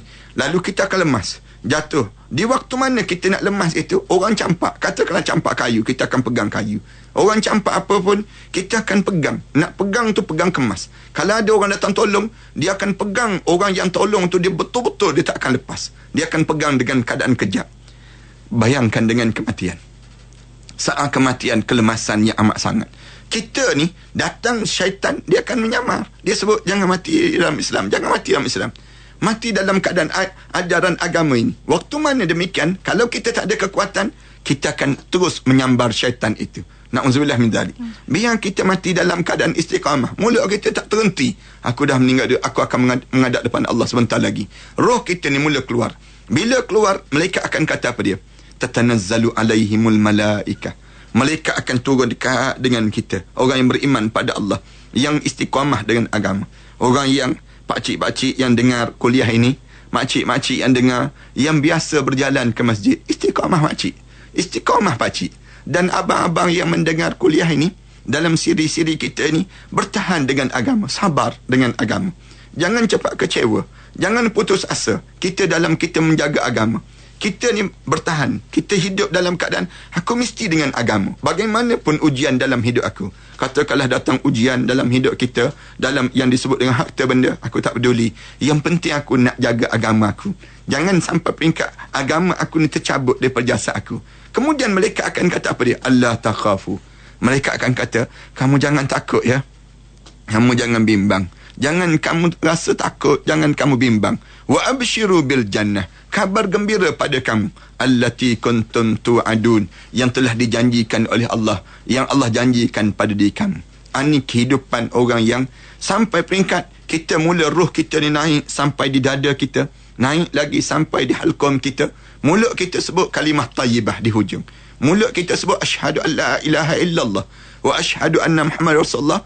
Lalu roh kita keluar sedikit demi sedikit daripada mata kita. Keluar saja kita akan berbau wangi seindah-indahnya. Kita boleh melihat tempat kita dalam syurga Allah. Di saat itu kita akan rasa lapang perjalanan hidup ini dan kita akan rasa kenikmatan yang amat sangat di saat mana kematian mula menjengah dalam kehidupan kita. Wallahu a'lam. Insya-Allah itu dia. Alhamdulillah satu pencerahan sangat baik ustaz. Uh, terpindah saya sekejap ustaz bercerita tentang tu. Cuma ustaz bila cerita tentang tu adakah sebenar ustaz bila seorang itu nak menghadapi kematian dia akan hadir kematian itu pada kemuncak kebaikan dia ataupun kemuncak kejahatan dia. Tapi jawapan tu Ustaz, uh, selepas kita berhenti sedikit Ustaz ya, kita akan sambung selepas ini untuk Mau'izati. Baik, di mana anda berada, terima kasih atas kesetiaan anda. Masih lagi bersama Mau'izati bersama dengan tamu kita yang bahagia uh, Ustaz Ahmad Dusuki Abdul Radi di Konti IKIM FM bercerita tentang bagaimana kematian menjengah Ustaz. Uh, antara yeah. soalan sahabat kita ni Ustaz, uh, betul ke seorang itu akan uh, sampai ajalnya ketika betul-betul berada di kemuncak kejahatan ataupun di kemuncak kebaikannya? Berdasar pada hidayah yang dapat pada seorang. Mm-hmm. Dalam kehidupan seorang ini berbeza-beza uh, keadaan padanya. kalau sekiranya kita dapat hidayah di saat mana kemuncak dalam kehidupan kita kejahatan kita Allah sayang pada kita Allah tarik diri kita yang menyebabkan kita akan mati dalam keadaan husnul khatimah tetapi kalau sekiranya kita ni Allah tak sayang pada kita Allah biarkan biarkan sehingga kan pembiaran Allah itu Allah biarkan itu sehingga kan senang untuk Allah campakkan kita ke dalam neraka. Sebab itulah dalam hidup kita ni setiap kali mana kita sebut ihdinas siratal mustaqim tiap kali mana kita sebut ya Allah tolong bimbingkanlah kami ke jalan yang lurus ya Allah. Biar kita benar-benar ikhlas. Jangan kita sebut pada bibir kita saja ramai di kalangan kita solat. Kita sebut pada bibir kita ihdinas siratal mustaqim tapi tak pernah pun kita letakkan satu harapan supaya Allah jadikan kita ni di kalangan hamba Allah yang benar-benar diterima di sisi Allah lalu kita hanya sebut pada bibir kita sebab tu Rasulullah kata uh, Allah akan bagi hidayah pada kita bila kita sudah cukup syarat-syaratnya untuk kita dapatkan hidayah tadi. Maksudnya apa dia? Kita ni telah menyiapkan perjalanan hidup kita. Kadang-kadang Allah nak bagi hidayah kesan daripada orang lain yang doa untuk diri kita. Kadang-kadang kita ada anak-anak yang soleh. Kita jahat tapi anak-anak kita yang soleh. Anak-anak yang sentiasa berdoa, Ya Allah, tolong bantulah ayah aku, Ya Allah. Tolong bantulah ibu aku, Ya Allah. Tolong jadikanlah dia hamba kamu yang soleh, Ya Allah. Anak kita tolong doa untuk Allah dan Allah sampaikan untuk diri kita. Lalu Allah buka hati kita. Kita terdetik, dah lama dah aku tunggu kat rumah. Berapa lama lagi nak tunggu televisyen dekat rumah? Bila lagi nak tunggu kat rumah ni? Jomlah lepas pada maghrib kita pergi dengan kuliah dekat masjid. Kita hidupkan rumah Allah. Di antara maghrib dengan isyak, kejap je. Kita sebut demikian. Nak sebutnya gambaran pada kita, hidayah itu menerpa dalam hidup seseorang. Bila hidayah itu datang, walaupun kita di kemuncak kebaikan, dalam keadaan itu Allah akan kekalkan kita. Bila hidayah itu uh, tidak tiada datang, tidak datang, walaupun kita di kemuncak kejahatan, kita akan tutup sampai Allah kata apa dia? Khatamallahu ala kulubihim wa ala sam'ihim. Wa ala absarihim. Usyawah ada orang yang Allah jadikan dalam hidup dia Allah tutup terus hati dia. Khatamallahu ala qulubihim. Allah khatamkan hati dia. Kita tak pelik kan? Kita berjumpa dalam Facebook dan sebagainya Instagram orang yang menghina dan memaki para alim ulama. Dia boleh kata pada para alim ulama tu dengan kata-kata yang menakutkan dan mengilukan kita mendengarnya. Dengan kata-kata dia. Kenapa? Allah dah tutup hati. Bila tu baru dia kata para alim ulama. Dia kata pada nabi orang yang mencerca Allah dalam hidup. Sebab tu ah, Dr. Abdullah Aid Al-Qarni kata jika kamu dihina setiap hari kamu jangan rasa sedih dalam hidup kamu. Katanya Dr. Al-Qarni dalam kitab dia La Tahzan kerana Allah itu kan sering kali setiap masa orang menghina Allah. Tapi Allah tetap memberi rezeki dalam dalam perjalanan hidup kamu. Demikian juga kita kita kan kadang-kadang dihina, dicaci, dikeji. Para alim ulama apa yang tidak dikata. Tak peliklah. Kerana Nabi itu pun diceca, dikata dan dimaki. Allah itu lebih lebih teruk lagi dicaci dan dimaki. Orang yang jenis macam ni, Allah tutup hati dia. Khatamallahu ala kulubihim wa ala sam'ihim. Pendengaran dia pun tak dengar dah. Segala kita sebutlah ayat Quran pun. Dia kata pandai-pandai nak tafsir sendiri disebut. Semua ayat Quran boleh ditafsir sekarang. Disebut demikian. Ha, ini gambaran bagaimana kehidupan ketololan dalam hidup mereka tersebut. Wa ala absarihim ghisyawah. Penglihatan dia pun tak nampak lagi ayat-ayat Allah. Dia tak rasa lagi perlu hidup dengan Al-Quran. Perlu hidup dengan hadis Rasulullah. Dia tak rasa kenyang dengan ketaatan lagi. Tetapi dia rasa kenyang dengan kemaksiatan dalam kehidupan mereka. Wallahu a'lam. InsyaAllah Dan bila Ustaz menyentuh tentang uh, betapa perlunya kepada Al-Quran dan juga hadis Ustaz ada sahabat-sahabat kita saya rangkumkan Ustaz ya, untuk Ya. untuk masa kita juga daripada Zalika Munira dan juga Abidah Abbas kata kalau uh, Ustaz baca surah-surah yang ringan saja ataupun surah-surah yang biasa kita baca atau pilih-pilih uh, surah saja contohnya Yasin saja Al-Mulk ataupun As-Sajadah saja tanpa uh, sepenuhnya Al-Quran itu sendiri boleh ke Ustaz? Boleh tapi kita berdoalah pada Allah supaya Allah panjangkan umur kita supaya kita mampu membaca semua surah dalam Al-Quran. Jangan kita berhenti. Saya dah boleh baca Yasin. Saya berhenti je lah. Kat- Takat Yasin. Yasin sejak muda sampai tua dengan Yasin. Tak. Kita kena mencuba. Kena mencuba untuk membaca dan membaca. Dan kita kena usaha lagi. Jangan kita berhenti dengan satu surah saja. Tetapi perbanyakkan surah-surah. Allah turunkan surah-surah itu mempunyai kelebihan tersendiri dalam kehidupan kita. Surah Yasin ada kelebihan. Surah Al-Mulk ada kelebihan. Surah yang disebut Al-Munafikun yang jarang-jarang saya sebut. iaitu surah Al-Munafikun. Ada kelebihan bila dekat nak meninggal dunia, kita jauh daripada sifat munafik dalam kehidupan kita. Bila kita rajin baca pagi, petang surah Al-Munafikun, iza ja'akal munafiqun qalu nashhadu innaka la rasulullah. Kita baca je ayat-ayat tersebut, kita baca, kita minta ya Allah jauhkanlah aku daripada sifat munafik ya Allah dalam hidup. Sifat munafik ni jangan ada di kalangan kita kata alah tak apa ustaz munafik je jangan kafir je dia sebut. Jangan. Tetapi kita kena rasa bahawa munafik ni bahaya dalam hidup. Mungkinkah kita jadi munafik? Ya mungkin. Umar pun Sayyidina Umar pun menyebut mungkinkah Umar ni munafik ya ya, ya ditanya kepada seorang sahabat yang Abdul Rahman bin Auf yang mencatat nama-nama uh, orang munafik di kota Madinah. Tetapi Abdul Rahman bin Auf kata kamu ni besan Rasulullah. Kam, kamu ni mertua Rasulullah. Kamu ni sahabat Rasulullah. Kamu banyak disebut demikian. Jadi takkanlah kamu dianggap orang munafik ya Amirul Mukminin. Nak eh, wahai Umar digambarkan demikian.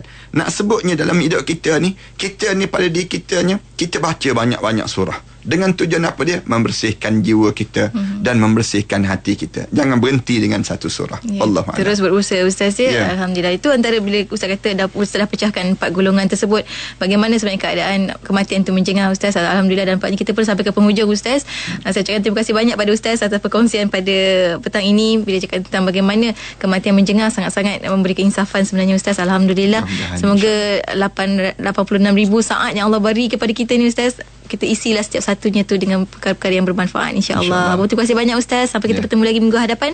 Terima Assalamualaikum. Waalaikumsalam warahmatullahi taala wabarakatuh. Limul Hakim. Rabbi yassir wa la tu'assir wa tammim bil khair amma ba'd.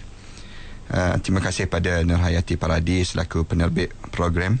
Uh, kemudian para pendengar yang setia menunggu saat kita sama-sama mengingati di antara satu sama lain kerana perjalanan hidup kita ini tak selama-lamanya kita di dunia.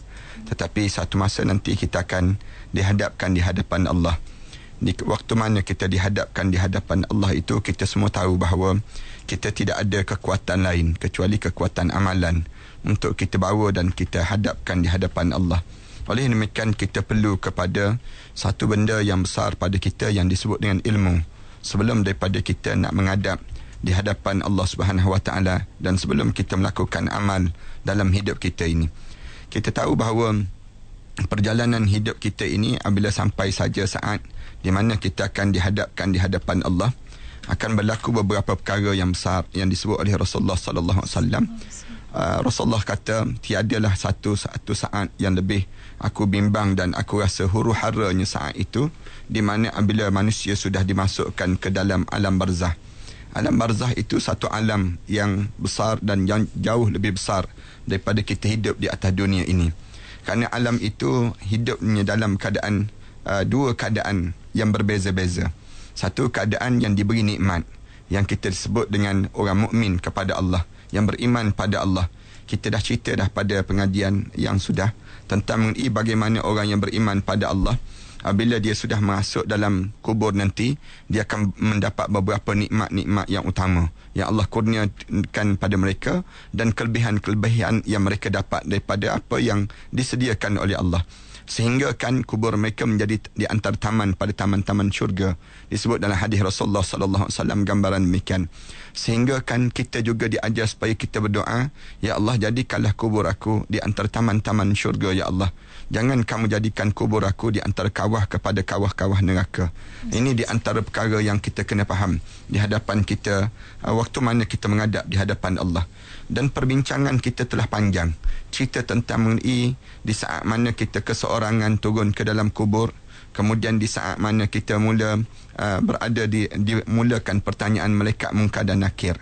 Ditanya soalan-soalan pada kita Kemudian apabila ditanya saja soalan pada kita ini, beberapa golongan-golongan yang tersamat kita sebut yang tidak akan ditanya oleh malaikat munkar dan nakir dan ada golongan yang akan ditanya. Ditanya dan kita perlu jawab.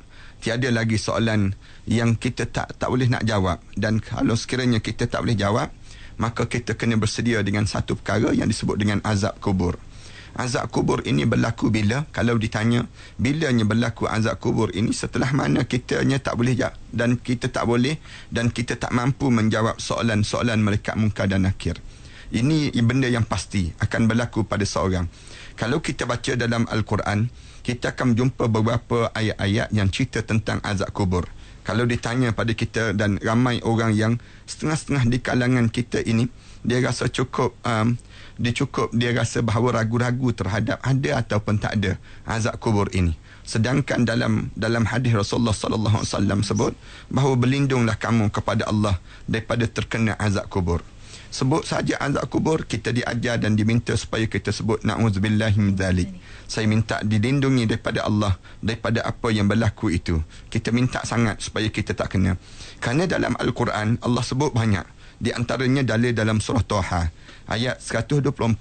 Allah Subhanahu wa taala sebut waman a'rada an zikri fa inna lahu ma'isyatan danka wa nahsyuruhu yaumal qiyamati a'ma. Allah cerita satu kelompok manusia yang mana-mana orang yang berpaling daripada peringatan Allah. Lalu Allah Subhanahu Wa Taala sebut, maka jawapan untuk dianya, fa inna lahu ma'isyatan danka. Bagi dia satu kehidupan yang semakin menyempit dan menyempit. Semakin hidup dia dalam keadaan danka.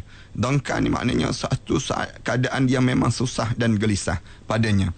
Wa nahsyuruhu yaumal qiyamati a'ma. Dia akan dibangkitkan dalam keadaan buta matanya orang yang berpaling daripada peringatan Allah. Abu Sa'id Al-Khudri radhiyallahu anhu dalam mentafsirkan ayat surah Taha ayat 124 ini, dikatanya Abu Sa'id Al-Khudri dan Abdullah bin Mas'ud dia kata, dongka yang dimaksudkan itu ialah seksa kubur. Seksa kubur ataupun azab kubur yang dimaksudkan oleh Allah Subhanahu Wa Taala. Dalam dalil yang lain Allah Subhanahu Wa Taala sebut dalam surah As-Sur, misal contoh ayat yang ke-47. Wa inna lil ladzina zalamu azaban duna dzalika walakin aktsaruhum la ya'lamun. Allah Subhanahu Wa Taala sebut dan bagi orang yang zalim itu ada azab yang selain daripada itu. Yang disebut azaban duna dzalik. Bagi orang yang zalim itu Allah sediakan satu azab yang selain daripada itu walakin aktsarahum la ya'lamun. Tetapi sayangnya di kalangan mereka itu ramai yang tak mengetahui tentang azab itu. Maksudnya azab duna zalik ini apa dia? Yang disebut dengan azab kubur. Azab kubur yang akan berlaku pada seorang. Yang ni yang kita kena faham. Dalam surah as-surah yang yang ke-45 Allah Subhanahu wa taala sebut fazarhum hatta yulaqu yawmahum alladhi fihi yus'aqun yang Allah Subhanahu Wa Taala sebut maka Allah akan biarkan mereka ini menemui hari yang dijanjikan oleh Allah. Bila janji yang dijanjikan oleh Allah itu di dalam kubur nanti pada hari di mana mereka akan dibinasakan sebinasa-binasanya dalam kubur nanti ini dipanggil permulaan kepada kebinasaan apabila mereka berada di dalam kubur itu. Ini gambaran bagaimana dalil yang Allah Subhanahu Wa Taala sebut. Kerana saat itu saat yang kamu menjadi dalam keadaan kamu keseorangan. Ha, waktu mana kamu keseorangan untuk menjawab dan kamu tak mampu jawab soalan-soalan mereka ini. Dalam dalam satu riwayat yang lain, dan misal contoh surah yang biasa kita baca, surah At-Takatsur pada ayat yang ketiga Allah Subhanahu Wa Taala sebut kalla saufa ta'lamun. Kemudian maksudnya yang dimaksudkan dengan kalla saufa ta'lamun ini Ibnu Abbas kata itu menunjukkan azab kubur. Akan akan sampai pada masa satu ketika nanti kamu akan tercelik mata kamu. Tercelik mata kamu ni maksudnya kalla saufa ta'lamun. Kamu akan tahu apa yang Allah nak sediakan untuk kamu. Maknanya azab kubur itu membingungkan manusia yang menjadikan manusia ni dalam keadaan yang ngeri di waktu mana terkenanya keadaan yang sedemikian rupa. Kemudian uh, bila ayat yang surah At-Takasur ayat yang seterusnya kalla saufa ta'lamun, kemudian kita baca summa kalla saufa ta'lamun.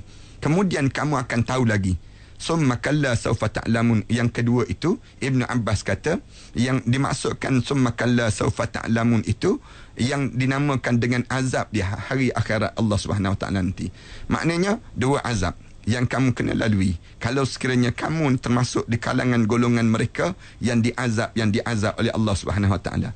Suatu dalam riwayat daripada Zar bin Jaish daripada Ali radhiyallahu anhu beliau berkata dahulu kami ni ragu-ragu terhadap azab kubur. Di kalangan sahabat-sahabat ni ramai. Di kalangan mereka ni ada ke tak ada azab kubur? Ada ke tak ada azab kubur? Lalu turun ayat Quran. Alhaakumut takasur hatta zurtumul maqabir. Kalla sawfa ta'lamun. Turun ayat ni. Kamu ni jangan dilekakan dengan suka banyak Allah sebut. Suka sangat dalam hidup kamu ni terleka dengan banyaknya kain tudung banyaknya kereta, banyaknya rumah, banyaknya anak-anak, banyaknya harta, banyak-banyak ni manusia jadi leka. Kita ni kan jadi leka. Leka dengan banyak kerja kan. Orang tanya, kenapa tak sembahyang? Alah banyaknya kerja disebut demikian. Kamu ni jangan terlampau begitu. Alhaakumut takasur. Jangan kamu ni terlampau sibuk dengan nak banyak, nak banyak dalam hidup kamu. Hatta zurtumul maqabir. Sehingga kamu kamu mula masuk dalam lubang kubur. Apabila kamu dah masuk dalam lubang kubur, kalla saufa ta'lamun. Jangan begitu katanya Allah. Kamu akan mengetahui bagaimana keadaan azab kubur ini sendiri.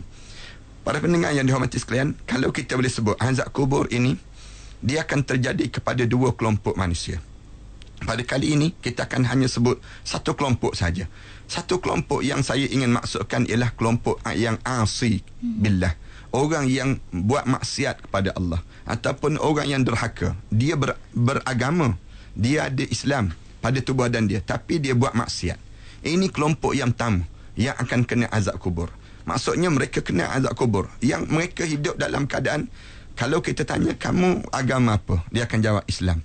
Tetapi kenapa kamu tak sembahyang? Kenapa kamu tak tutup aurat? Kenapa kamu tak buat benda-benda yang ni? Ah, yang ni kelompok yang pertama yang akan akan akan berlakunya azab kubur. Kita akan ceritakan mengapa azab kubur ini terjadi kepada seseorang itu. Kalau kita baca dalam hadis Rasulullah sallallahu alaihi wasallam, Rasulullah sallallahu alaihi wasallam senaraikan beberapa sebab dan kalau boleh saya kumpulkan beberapa kelompok manusia yang terkena azab kubur. Yang pertama, Rasulullah sallallahu alaihi wasallam gambarkan orang yang dia tidak menjadi seorang pembersih terhadap air kencingnya. Yang dia tak jaga air kencing dia. Kalau mana waktu mana dia berada dalam bilik air dan sebagainya, dia tak jaga kebersihan ini. Tiap kali mana dia buang air kecil, sama ada dia mereci air kencingnya terkena pada pakaian dia. Kemudian pakaian dia dia gunakan untuk solat. Kemudian dalam keadaan dia menggunakan pakaian untuk solat, kemudian dia teruskan solat dalam keadaan dia ni dalam keadaan kotor dan najis. Orang ni kelompok yang tamu yang akan terkena azab kubur. Kalau kita baca dalam hadis yang diriwayatkan oleh Ibnu Abi Shaybah, Ibnu Abi Ad-Dunya dan Al-Ajiri, cerita tentang mengenai Abu Hurairah radhiyallahu anhu pernah menuturkan bahawa Rasulullah sallallahu alaihi wasallam pernah bersabda begini. Rasulullah sebut, "Bersihkanlah diri kamu daripada air kencing." Kata Rasulullah. Setiap kali mana kamu buang air kecil, benda yang kamu kena jaga betul-betul, bersih betul-betul air kencing kamu itu. Kerana kebanyakan azab kubur itu datangnya daripada air kencing. Kebanyakan orang yang kena azab kubur ini, mereka tak bersihnya air kencing daripada diri mereka ini. Demikian juga dalam dalam dalam hidup uh, yang lainnya, ulama-ulama sebut sebab yang kedua kenapa orang tu kena azab kubur? Kerana hidup suka sangat melaga-lagakan sesama muslim. Di kalangan ada di kalangan kita ni kan yang dia suka sangat hidup atas dunia ni dia uh, adu domba di antara di antara muslim sesama muslim. Dia pecahkan sesama muslim. Dia seronok dia tengok orang tu berkelahi. Dia suka tengok orang tu bermasam muka sedangkan Islam tak suka demikian Islam mengajar supaya orang tiap-tiap orang Islam ni innamal mu'minuna ikhwatun orang mukmin ni adik-beradik di antara satu sama lain kamu bukan sifat kamu sepatutnya untuk kamu nak memecah belahkan. Kita kena rasa persaudaraan sesama kita. Persaudaraan kena ada. Bahkan dalam dalil yang disebut oleh Imam Bukhari dan juga Muslim. Daripada Ibnu Abi Shaybah, dia cerita bahawa um, pernah satu ketika Ibnu Abbas menuturkan bahawa Rasulullah pernah berjalan melintasi dua kubur. Cerita yang masyur kan. Rasulullah berjalan di melintasi satu kubur, dua kubur. Lalu baginda memandang pada kubur itu Rasulullah sebut, Sungguhnya kedua-dua orang dalam kubur ini sedang diazab kata Rasulullah. Rasulullah sallallahu alaihi wasallam lalu je. Rasulullah tengok dua-dua dalam kubur ni sedang diazab kata Rasulullah. Keduanya diazab bukan kerana dosa besar sangat kata Rasulullah. Rasulullah sebut salah satunya kerana yang pertama dia tak bersihkan dirinya daripada air kencing. Dia tidak istibra. Sepatutnya dia dehem. Dehem tu dia dua tiga kali. Dehem tu dehem biasalah. Mm-hmm. Jangan sampai kedengaran pada jiran-jiran sebelah pula. Jangan. Orang kata kenapalah beria sangat dia ni. Ha, konon-konon nak lepas azab kubur padanya. Jangan. Kita pula dehem tu dehem sikit-sikit je. Sekadar kita dalam bilik air saja. Yeah. Untuk nak bersihkan. Ataupun kita bangun dan kita duduk balik. Kita bangun dan kita duduk balik. Saya suka nak sebut. Jangan sesekali biarkan kita buang air kecil sambil berdiri saya lihat ramai sangat di kalangan kita sama ada di tanda-tanda awam orang kita dia tak jaga soal yang jaga demikian. Kalau kita perhati betul Rasulullah pesan banyak kali jauhkan kita daripada kencing sambil berdiri. Kencing sambil berdiri ni satu sikap yang tak sesuai dan tak elok. Kan pepatah Melayu pun sebut kalau kalau bapa tu kencing sambil berdiri, anak akan kencing sambil berlari menunjukkan gambaran tak elok kan mm-hmm. kencing sambil berdiri duduklah. Kita duduk biar benar-benar bersih. Biar betul-betul kita tuskan air kencing kita. Ramai mana orang kita kadang-kadang ke bilik air di, di masjid di surau dan sebagainya menyebabkan mercik. Ke, mercik tadi kena kalau kalau kena pada dia saja tak mengapa. Kena orang lain pula. Kadang-kadang orang tersandar pada dinding-dinding. Najis itu kena pada orang lain pula kerana najis kita. Tidakkah ia mendatangkan satu benda yang perlu kita jaga tetapi berhati-hati ya dengan yang buang air kecil ini. Saya takut datangnya saya bimbang takutnya datang khianatnya bagaimana syaitan mengganggu kita sehingga akan menimbulkan was-was. Ramai di kalangan kita terkena penyakit was-was disebabkan air kencing pula kerana air kencing yang yang dikencing tadi menyebabkan akhirnya dia rasa tak cuci lagi tak cuci lagi. Syaitan ni datang ganggu yang menyebabkan akhirnya menjadi kepayahan untuk dia beribadah pula. Berhati-hatilah. Maksudnya kita kena jadi manusia yang pertengahan. Ni kemudian Rasulullah kata kerana dia tak membersihkan diri daripada air kencing. Saya baca dalam satu kitab yang dikarang oleh seorang ulama yang terakhir ini mereka buat kajian bahawa di antara sebab kenapa ramai orang lelaki kena kanser prostat. Salah satu kerana kencing sambil berdiri. Kerana kencing sambil berdiri. Berhati-hati. Kita ni kalau boleh kita duduk. Tiap kali bukan kalau boleh lah. Kita kena didik diri kita ni. Kencing biar kita duduk dan kita betul-betul bersih. Jangan dalam keadaan berdiri menunjukkan sikap kita dan akhlak kita yang tak sesuai. Ha, ni kita kena jaga. Yang pertama Kemudian sedangkan yang yang kedua ini kata Rasulullah kerana sebab yang kedua yang sedang diazab ni kerana dia seorang yang suka laga-lagakan seorang yang lain. Sifat dia tak boleh berjumpa dengan orang. Dia berjumpa dengan orang ni, dia cakap elok depan orang. Dia berjumpa dengan orang ni pula, dia cakap tentang si A pula. Uh-huh. Yang menyebabkan akhirnya akhirnya bertelagah di antara satu sama lain. Rasul dalam Al-Quran sebut, "Wa idza lakul ladzina amanu qalu amanna." Orang ni kalau dia berjumpa dengan orang yang beriman pada Allah dia kata kami beriman sama dengan kamu juga. Wa idza khalau ila syayatinihim. Kalau mereka paling pada puak-puak syaitan mereka, qalu inna ma'akum innama nahnu mustahzi'un. Kami ni kelentong je puak-puak orang yang baik-baik tersebut dia sebut demikian. Lalu Allah jawab, Allahu yastahzi'u bihim. Allah lah yang kelentong mereka. Wa yamudduhum fi tughyanihim ya'mahun. Allah biarkan mereka dalam keadaan kesesatan yang berterusan dalam hidup mereka. Kita jangan jadi orang panggil batu api. Jangan.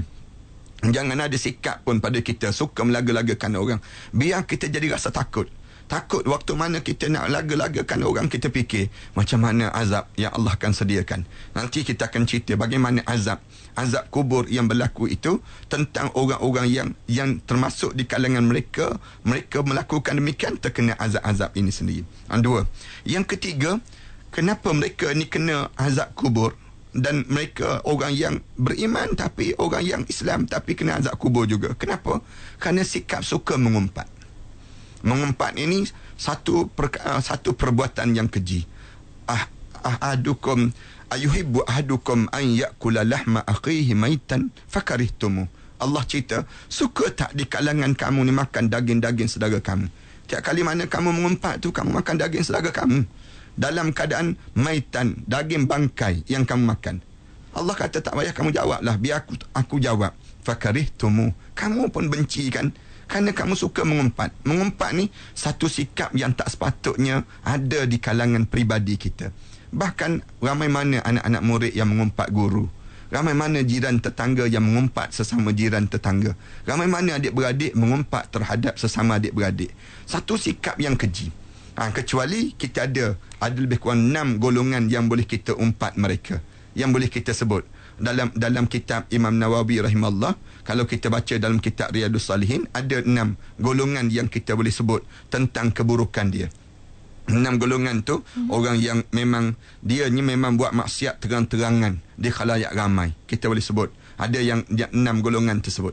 Kemudian yang kedua memang dia terkenal dengan nama dia nama yang tak baik yang dipanggil dan dikenali dengan masyarakat. Yang tu tak mengapa. Kita boleh panggil nama dia dengan nama demikian. Kemudian untuk menyelamatkan orang mukmin daripada satu sikap yang fasik seseorang itu. Dia ada enam sebab nanti insya-Allah kita akan sebutlah orang-orang yang boleh diumpat tapi bukan masanya. Mm-hmm. Tetapi saya nak sebut pastikan kita ni jangan terlibat dengan yang disebut dengan suka mengumpat. Orang yang suka mengata dan sebagainya. Jangan. Di, di kalangan kita pastikan kita selamat daripada perkara-perkara demikian.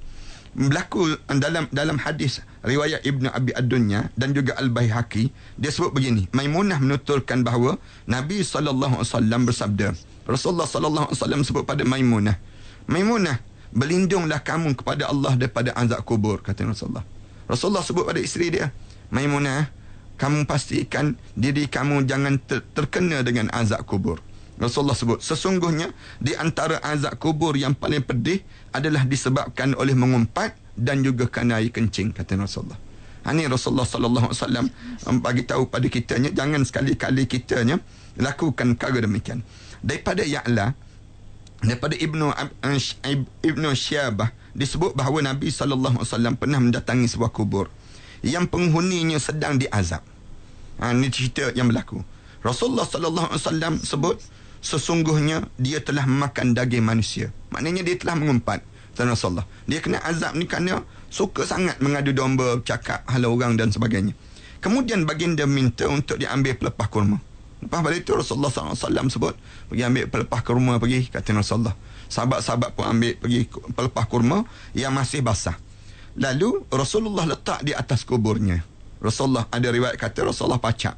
Rasulullah masukkan dalam sebagaimana kita ni lah yang kita lakukan di kuburan mm-hmm. biasanya kita akan letakkan uh, pokok-pokok yang yang kalau kita pacak je dia tumbuh dia boleh hidup dia boleh hidup mm-hmm. itu yang dibenarkan dalam syarak jangan siap dengan nak tanam dengan baja dan sebagainya bukan bukan teknik itu mm-hmm. tetapi kita pacak je pacak je untuk dijadikan apabila letakkan begitu Lalu Rasulullah sallallahu alaihi wasallam sebut mungkin pelepah itu dapat meringankan dia selama mana pelepah itu masih basah.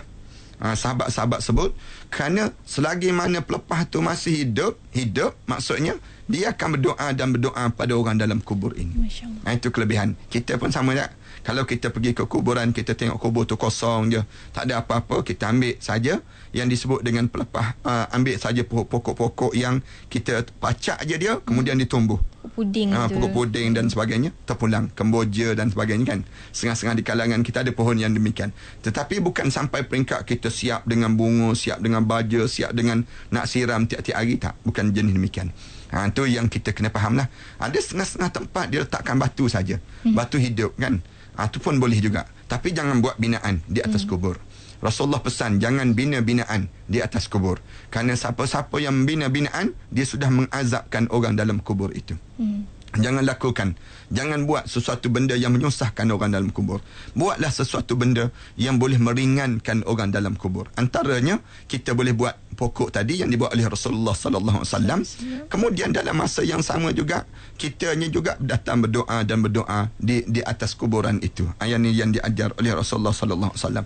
Saya dipahamkan ada setengah-setengah di kalangan kita siap tempah uh, dengan batu-batu nisan yang berharga puluhan ribu dia buat demikian. Satu benda yang yang dilarang dalam agama. Jangan buat pembaziran. Ya kita sayang siapa tak sayang yang meninggal dunia. Tetapi jangan sampai peringkat sayang kita tutup melampau mm-hmm. dan berlebihan. Jadikanlah sayang kita dengan cara yang betul.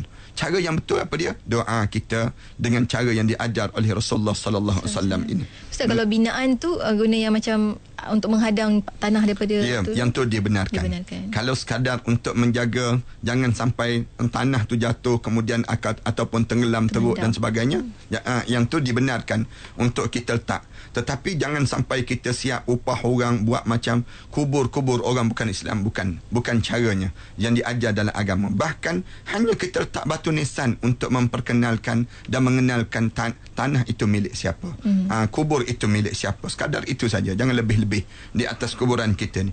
Ada orang kita ni siap dengan ikat dengan kain merah, kuning, hijau macam-macam gaya.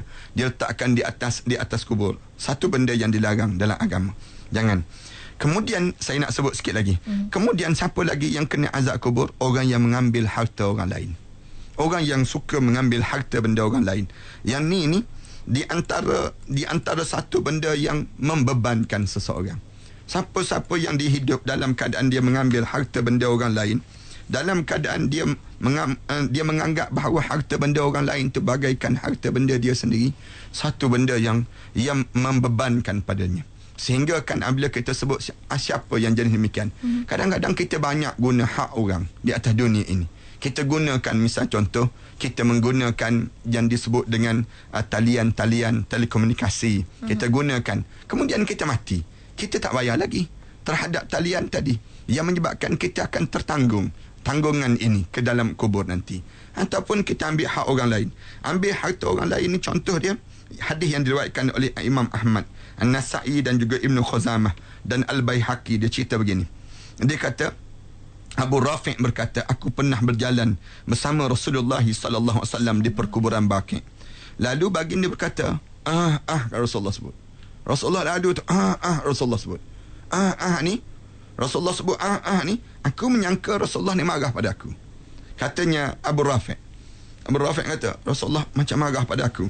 Lalu aku tanya Rasulullah ya Rasulullah ada ada apa yang menimpa kamu ya Rasulullah? Ada apa ya Rasulullah? Rasulullah kata apa itu? Rasulullah tanya apa tu? Rasulullah tanya aku tanya balik adakah kamu marahi aku ya Rasulullah? Kamu tiba-tiba je lalu kawasan bakit ni? Kamu sebut ah ah gitu. Ada kamu nak marah apa ya Rasulullah? Dan Rasulullah kata tidak tak. Rasulullah kata tapi kerana si fulan tu kata Rasulullah. Si fulan dalam kubur tu penghuni kubur ni kata Rasulullah aku pernah mengutuskan dia membahagikan harta rampasan rampasan pada bani fulan. Aku pernah hantar dia untuk dia menjadi orang arahan aku orang suruhan aku untuk hantar kepada bani fulan. Lalu dia mengambil baju untuk dirinya sendiri. Dia ambil barang-barang yang kuah suruh dia hantar tu dia ambil untuk diri dia sendiri. Digunakan untuk keperluan dia dan anak-anak dia Ha ni kena jaga-jaga. Kadang-kadang kita kerja di pejabat-pejabat kerajaan, mm-hmm. pejabat-pejabat awam dan sebagainya. Kadang-kadang kerja itu untuk orang awam, untuk kegunaan awam. Tiba-tiba kita gunakan untuk peribadi kita. Peribadi kita kan, bagi orang yang ada kenderaan. Dia kenderaan tu kenderaan yang disebut dengan pejabat. Tiba-tiba dia balik ke rumah dia, dia ambil anak-anak dia pergi makan malam kat luar. Ataupun dia gunakan pada tempat-tempat yang salah dia pergi ke tempat-tempat yang tak sepatutnya. Bukannya tugasan dia tetapi dia lakukan hantar anak ke sekolah dan sebagainya. Padahal bukan hak dia pun. Bukan tanggungan dia. Dia guna harta benda awam. Untuk kegunaan dia. Rasulullah kata sekarang kepada dia dipakaikan balik baju besi yang serupa daripada api neraka Allah kepada diri dia. Rasulullah sebut dia ni aku suruh laksanakan tanggungjawab tiba-tiba dia buat benda yang dilarang oleh Allah Subhanahu Taala antaranya benda yang dia buat tu dia ambil harta benda orang awam untuk diri dia sendiri. Ha, ini satu benda yang kita kena jagalah terutama bagi orang yang terlibat. Siapa yang pernah yang menjadi nazir masjid jadi AJK masjid siapa yang terjadi, yang terlibat dengan menjaga harta anak yatim yang terlibat dengan menjaga harta zakat yang menjaga yang disebut yang kita ni kita diberi amanah untuk hmm. menjaga itu. Jangan guna untuk kegunaan kita. Kalau kita guna untuk kegunaan kita, maknanya kita sedang menempah segala barang itu untuk diri kita. Untuk tempahan neraka Allah untuk diri kita pula. Belum lagi sampai di akhirat. Tetapi hmm. berada dalam kubur tu pun dah kita dah kena dah keadaan yang demikian. Dan yang akhir pada siri ini. Kerana dia banyak. Hmm. Saya nak sebut tentang yang akhir sekali. Kerana dia tidak membantu orang yang kena aniaya. Ataupun orang yang terzalim kita lihat orang yang kena zalim wajib menjadi tanggungjawab kita untuk membantu orang yang dizalimi. Ha, Rasulullah sebut unsur akhaka zaliman atau mazluman. Rasulullah kata tolonglah orang saudara-saudara kamu yang uh, yang zalim yang dizalimi dan orang yang sedang menzalimi. Sahabat-sahabat pelik. Sahabat-sahabat tanya Rasulullah, "Ya Rasulullah, orang yang orang yang kena zalim tu kita boleh faham kita untuk membantu. Tetapi orang yang sedang menzalim tu kita nak buat, kita nak tolong apa Rasulullah? Rasulullah kata, tahanlah dia daripada meneruskan kezalimannya. Jangan biarkan dia meneruskan kezalimannya. Ha, ini sampai peringkat demikian. Daripada Ibnu Mas'ud radhiyallahu anhu disebut bahawa Nabi sallallahu alaihi wasallam pernah bersabda, pernah diperintahkan pada kubur untuk memukul salah seorang daripada hamba Allah dengan seratus pukulan. Kubur ni di, di azab dalam kubur. Kena 100 pukulan. Pom pom kena pukul dalam kubur dia azab. Allah sajalah yang yang tahu bagaimana saat yang kena azab ini. Dan insyaallah kita akan cerita macam mana keadaan suasana azab yang terkena ini. Sampai peringkat Rasulullah sallallahu alaihi wasallam kalau kita boleh sebut macam Rasulullah menggeletar waktu mana cerita tentang azab kubur tu Rasulullah jadi takut. Rasulullah jadi takut. Nak bayangkan tentang bagaimana bagaimana azab kubur ini azab kubur yang disediakan oleh Allah. Sehingga kan Rasulullah tunjuk dengan jari jemari Rasulullah.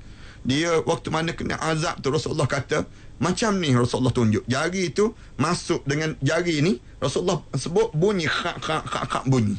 Bagaimana azabnya di saat itu? Di, sampai bila ni? Sampai dunia kiamat. Diazab diazab sampai dia lepas keadaan demikian. Ada seorang hamba Allah ni dia dipukul sampai 100 kali pukulan tetapi masih terus tiap kali mana kena pukul tu dia terus minta dengan Allah. Minta dimohonkan kurang pahala turut kurangkan hingga akhirnya menjadi satu pukulan saja. Satu pukulan saja. Lantas kubur dia pun penuh dipenuhi dengan api. Walaupun satu pukulan pun penuh dengan api. Kena pukulan itu ketika api itu menghilang dia sedar dan dia bertanya. Dia hilang je api itu dia sedar dia tanya balik. Sebab apa kalian memukul aku sebab apa? Kalian kalian azabkan aku ni dalam kubur. Mereka menjawab kamu kamu pernah mengerjakan solat di atas dunia dahulu dalam keadaan tak ada wudu. Dia jawab demikian kamu pernah solat? Bayang orang solat kena azab. Tapi tak ada wudu. Yang tak solat lagi kena azab. Yang tak yang solat dalam keadaan tak ada wuduk kena azab.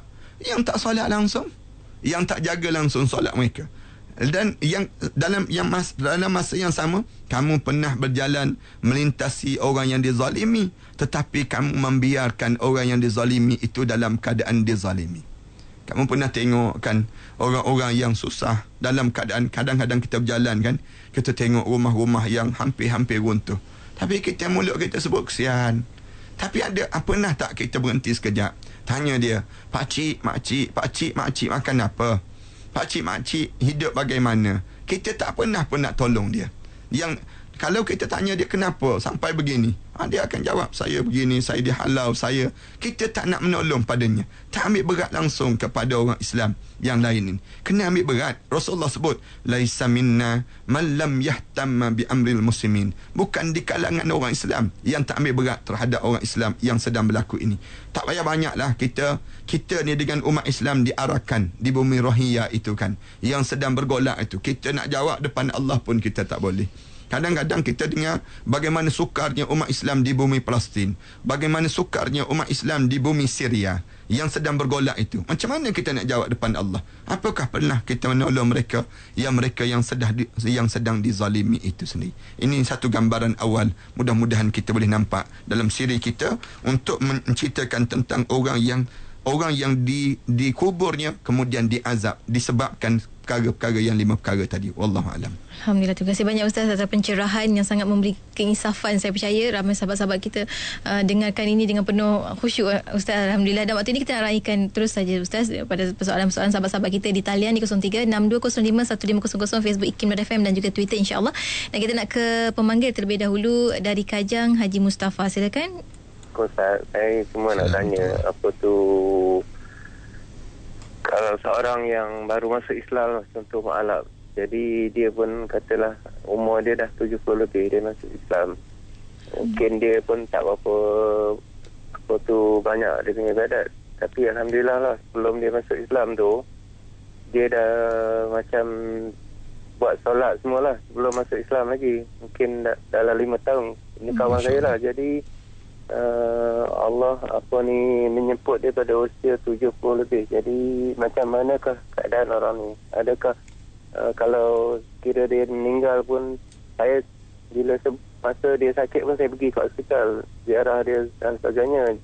Uh, saya setiap kali saya cakap kalau tak abang tak boleh nak cakap pun cakap dia Allah Allah. Itu sajalah yang ma- kalau boleh ma- mampu kan. Kalau tak hmm. boleh macam mana tu Ustaz? Kalau dia meninggal uh, tak sempat mengucap sebab masa dia meninggal saya tak sempat nak pergi.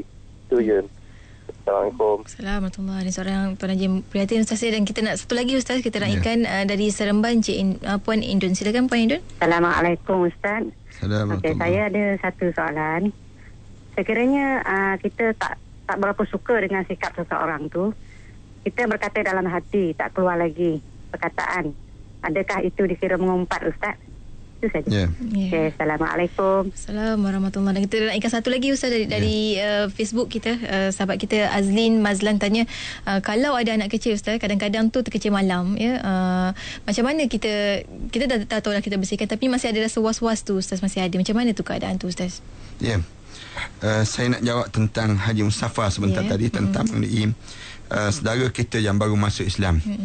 Kita mohon pada Allah agar Allah jadikan dia di kalangan hamba-hamba Allah yang saleh. Amin. Walaupun dia baru masuk Islam, walaupun dia tak banyak ibadah dan dalam keadaan yang dia hanya mengatakan Allah di bibirnya, di penghujung hidupnya, maka orang ni dianggap orang yang berada dalam keadaan fitrah. Dalam hadis Rasulullah sallallahu alaihi wasallam sebut, tiap-tiap kali mana orang yang baru masuk Islam itu bagaikan dia baru lahir daripada kandungan ibunya. Dia dalam keadaan tiada dosa-dosa yang lalu dan dia di antara orang-orang yang dirahmati di sisi Allah. Dan kita orang ni orang yang beruntung kerana Allah menyayangi dia. Di saat mana dia berada pada penghujung usianya, lalu Allah mencampakkan hidayah untuknya. Allah menjadikan pada dia hamba Allah yang saleh. Dan di waktu ini kita diajar supaya doa pada Allah agar kita dan dan mereka ini termasuk di kalangan orang-orang yang terbaik dan dijadikan hamba Allah yang terbaik. Yang pertama. Yang keduanya, um, macam mana keadaan bagi orang yang berkata-kata dalam hati dia tapi dia tak keluar lagi pada mulut dia. Mm. Saya nak sebut uh, dia tidak ada dosa luaran tapi dia ada dosa dalaman. Dosa dalaman ni maknanya dia hati dia tak pernah puas hati terhadap apa yang dikurniakan oleh Allah padanya. Kita ni kalau kita kena bersihkan diri kita ni, bersihkan dua-dua. Dalam doa kita, dalam tahiyat kita, setiap kali mana kita solat je, mulut kita akan sebut fil alamin innaka hamidum majid. Mulut kita akan sambung terus. Allahumma gfirli ma qaddamtu wa ma akhartu wa ma asrartu wa ma a'lantu wa ma anta a'lamu bihi minni. Antal muqaddimu wa antal muakhiru. La ilaha illa anta subhanaka inni kuntu minaz zalimin. Mulut kita ni kan sentiasa sebut ya Allah tolonglah ampunkanlah dosa-dosa aku yang lalu. Allahumma gfirli ma qaddamtu wa ma akhartu dosa yang akan datang nanti ya Allah. Wa ma a'lantu dosa yang tersembunyi ya Allah. Wa ma asrartu dosa yang tersembunyi dan dosa yang jelas ya Allah. Dosa yang tersembunyi ni maksudnya apa dia? Dosa dalam dalam hati kita ni. Ramai di kalangan kita buat dosa dalam hati. Dan kita prasangka, mm-hmm. syak. Ah, Yang ni benda yang dosa dalam hati. Kita tak tunjukkan kat luar pun. Tetapi kat dalam. Sebaik-baiknya hati kita ni tolonglah jangan ada pun perasaan nak mengumpat. Perasaan nak kata pada orang. Biarlah kita ni sentiasa berbaik sangka dengan orang untuk menjadikan kita ni semakin terbaik, termak- terbaik di sisi Allah. Hmm. Tetapi janganlah sampai peringkat baik sangka kita sampai orang boleh boleh pijak kepala kita pula. Tidak demikian. Islam ni disuruh kamu berbaik sangka pada kadar-kadarnya. Kamu buruk pada orang pada kadar-kadarnya. Dalam hadis Rasulullah sebut, sayangilah seseorang dengan kadar-kadarnya dan bencilah seorang dengan kadar-kadarnya. Demikian juga dengan kita. Apabila kita berbaik sangka ini, kita diajar, bila kita datang buruk sangka je, diajar supaya istighfar cepat-cepat.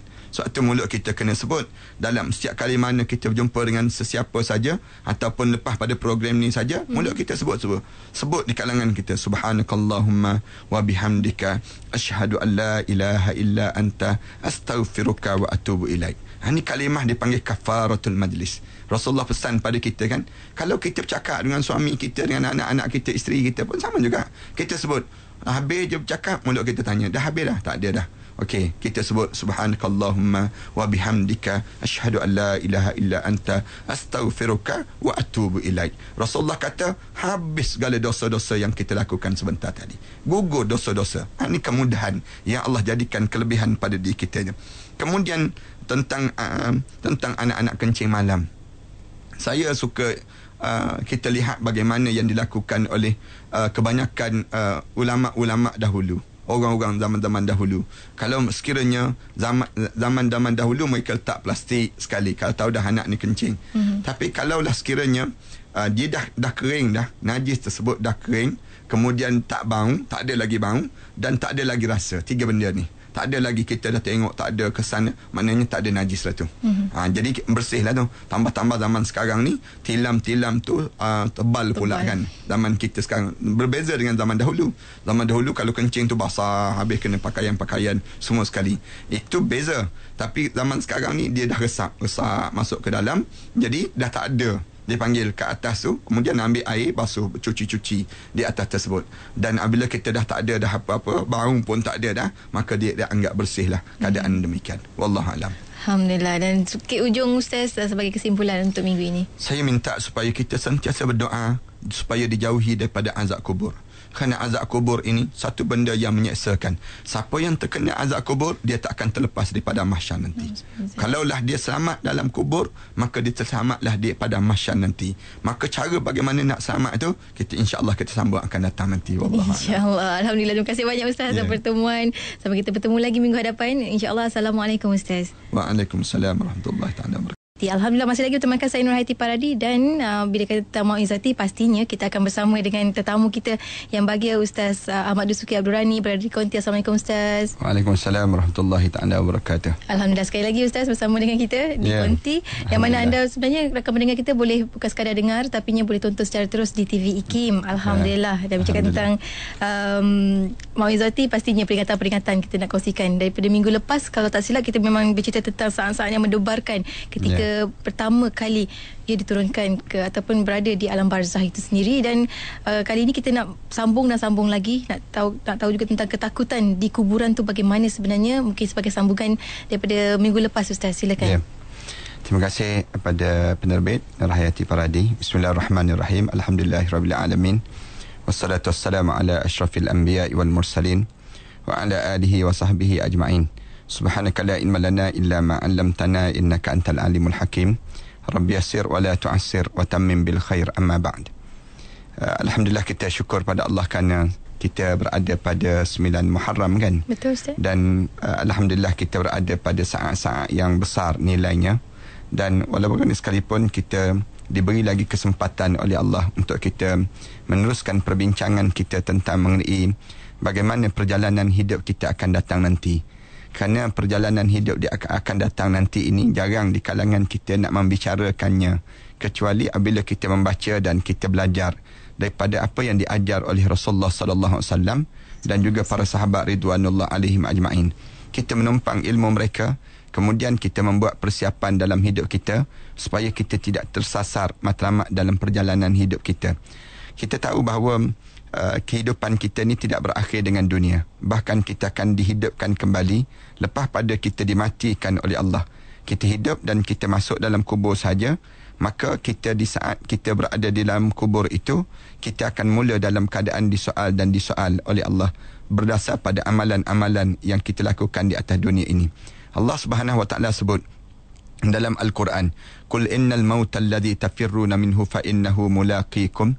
ثم تردون إلى عالم الغيب والشهادة فينبئكم بما كنتم تعملون Allah sebut pada manusia kul in kun kul in kan uh, kul in kana kalau sekiranya kamu ni cuba melarikan diri kematian dalam hidup kamu kul innal mauta alladhi tafirru minhu fa innahu mulaqikum kalaulah sekiranya kamu cuba melarikan diri kematian dalam hidup kamu fa innahu mulaqikum kamu kena sedar bahawa kematian ini akan mendatangi kamu summa turadduna ila alimil ghaibi wasyahadah lepas pada kamu mati kamu akan di, dipulangkan balik pada alam gaib dan juga alam penyaksian.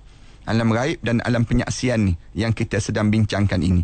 Fayunabbiukum bima kuntum ta'malun.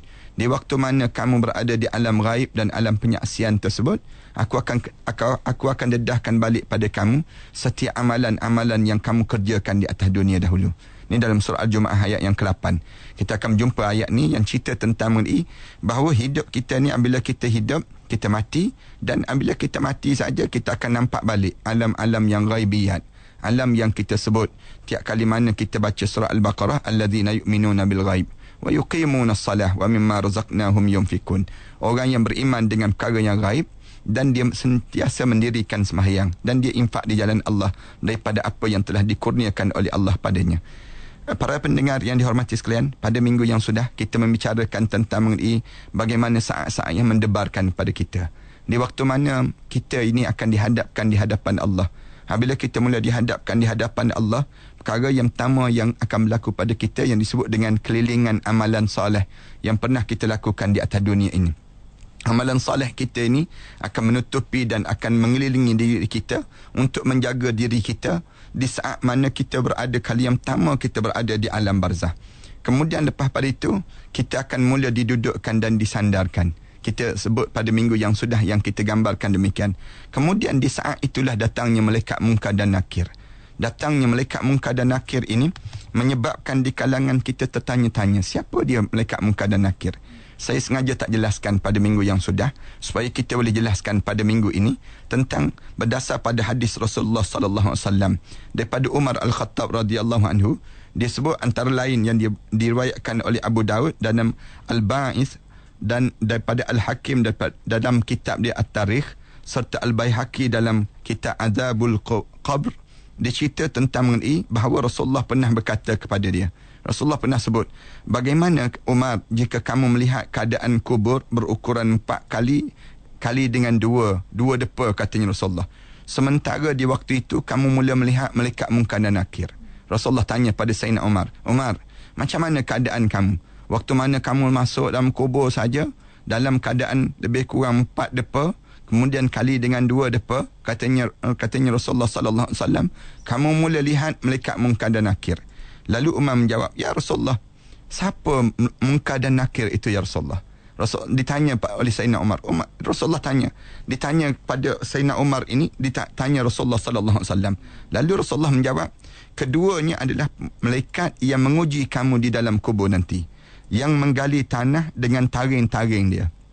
Rasulullah mula gambarkan bagaimana malaikat munkar dan nakir ini. Kemudian dan menginjak kaki dia di atas rambutnya. Maknanya rambutnya panjang. Kemudian kaki dia tersebut. Dia berjalan tu dia injak-injak di atas rambut dia. Kemudian suara ke, ke, suara keduanya tersebut laksana peti yang keras. Katanya Rasulullah. Suara dengar tu meremang bulu rema. Bila kita dengar suara melekat mungkan dan nakir ini. Dan pandangan kedua mata dia seperti kilat yang terang. Katanya Rasulullah. Kamu tengok macam mana kilat. Menyambar begitu. Ah, macam itulah katanya Rasulullah itu gambaran malaikat munkar dan nakir. Kemudian kedua kedua mereka tersebut membawa palu yang besar. Membawa palu yang besar jika penduduk bumi ini berkumpul untuk mengangkat keduanya, mengangkatnya, nescaya mereka tidak mampu mengangkatnya. Paluan yang dibawa tu kalau seluruh penduduk bumi ini berkumpul untuk nak angkat yang disebut paluan tadi tak ada seorang pun yang mampu untuk mengangkat. Kemudian akan tapi bagi mereka berdua itu palu itu lebih ringan daripada tongkat ini. Rasulullah sambil tunjuk tongkat tersebut. Eh, Rasulullah angkat tongkat. Bagi mereka berdua tu paluan yang kamu tak boleh nak angkat tu ringan je nampak. Macam aku tunjuk ni, Rasulullah tunjuk. Lalu keduanya akan mula soal pada kamu jika kamu tidak mampu menjawabnya ataupun kamu cuba menyimpang daripada jawapan cuba nak kelentong senang ceritanya. Di waktu itu kamu kamu akan dipukul dengan pukulan yang menjadikan sekali pukul pada kamu jadi abu terus kamu. Katanya Rasulullah sallallahu alaihi wasallam. Kemudian Sayyidina Umar tanya ya Rasulullah Apakah keadaan yang di waktu mana kena tanya tu Keadaan dia kita berakal macam ni ya Rasulullah? Waktu mana dia nak tanya tu Rasulullah Kita ni berakal waras Macam kita dengar radio ni ke ya Rasulullah Senangnya Kalau kita bahasanya Lalu Rasulullah jawab Katanya Rasulullah Ya wahai Umar nescaya kamu akan ditanya soalan sedemikian rupa. Lalu Sayyidina Umar kata, aku akan cuba untuk memenuhinya, kata Sayyidina Umar. Kalau begitu, aku perlu menjawab jawapan itu, Ya Rasulullah. Lalu Rasulullah kata, ya, kamu perlu menjawab soalan itu. Itu gambaran yang kita boleh lihat, keadaan yang yang kedua yang kita akan berlaku dalam kubur kita.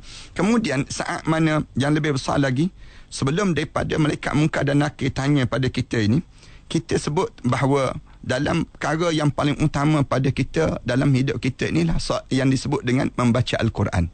Saya sebut pada pengajian yang sudah dalam pertemuan kita dalam kita sebut ini di antara benda yang boleh paling menyelamatkan kita ialah Al-Quran. Al-Quran yang jangan sekali-kali kita tinggalkan dalam hidup kita ni.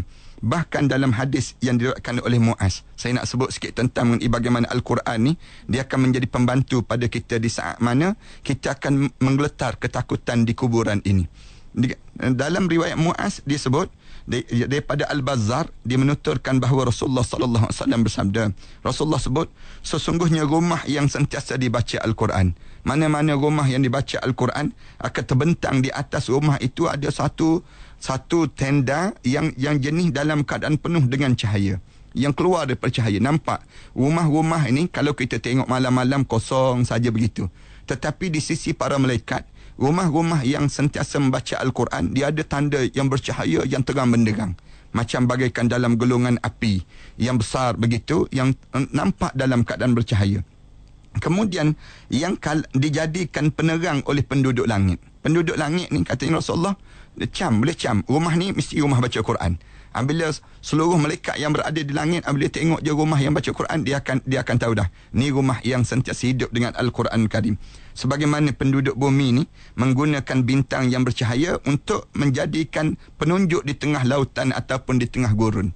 Biasanya demikian. Kita kan biasa waktu mana tengah-tengah di, di, di lautan itu kita akan cari mana bintang. Mana yang disebut dengan mana arah tuju yang kita nak tuju.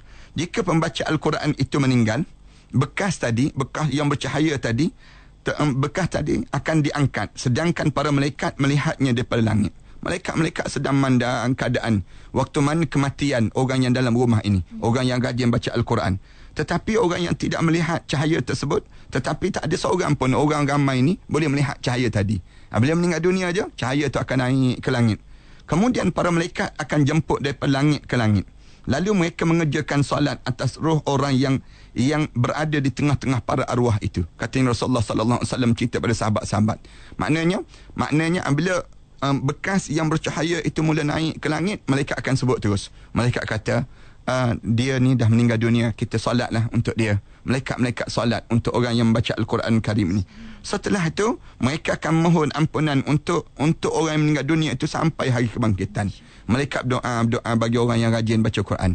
Yang dalam, dalam rumah dia baca Quran, dia hidup dengan Al-Quran pada diri dia tak ada seorang pun yang mempelajari kitab Allah dan mengerjakan solat di malam hari Rasulullah sebut melainkan malam yang telah berlalu itu akan bertautan kepada malam berikutnya untuk mengingatkannya akan waktu dan meminta agar bersikap lemah lembut kepada orang tersebut.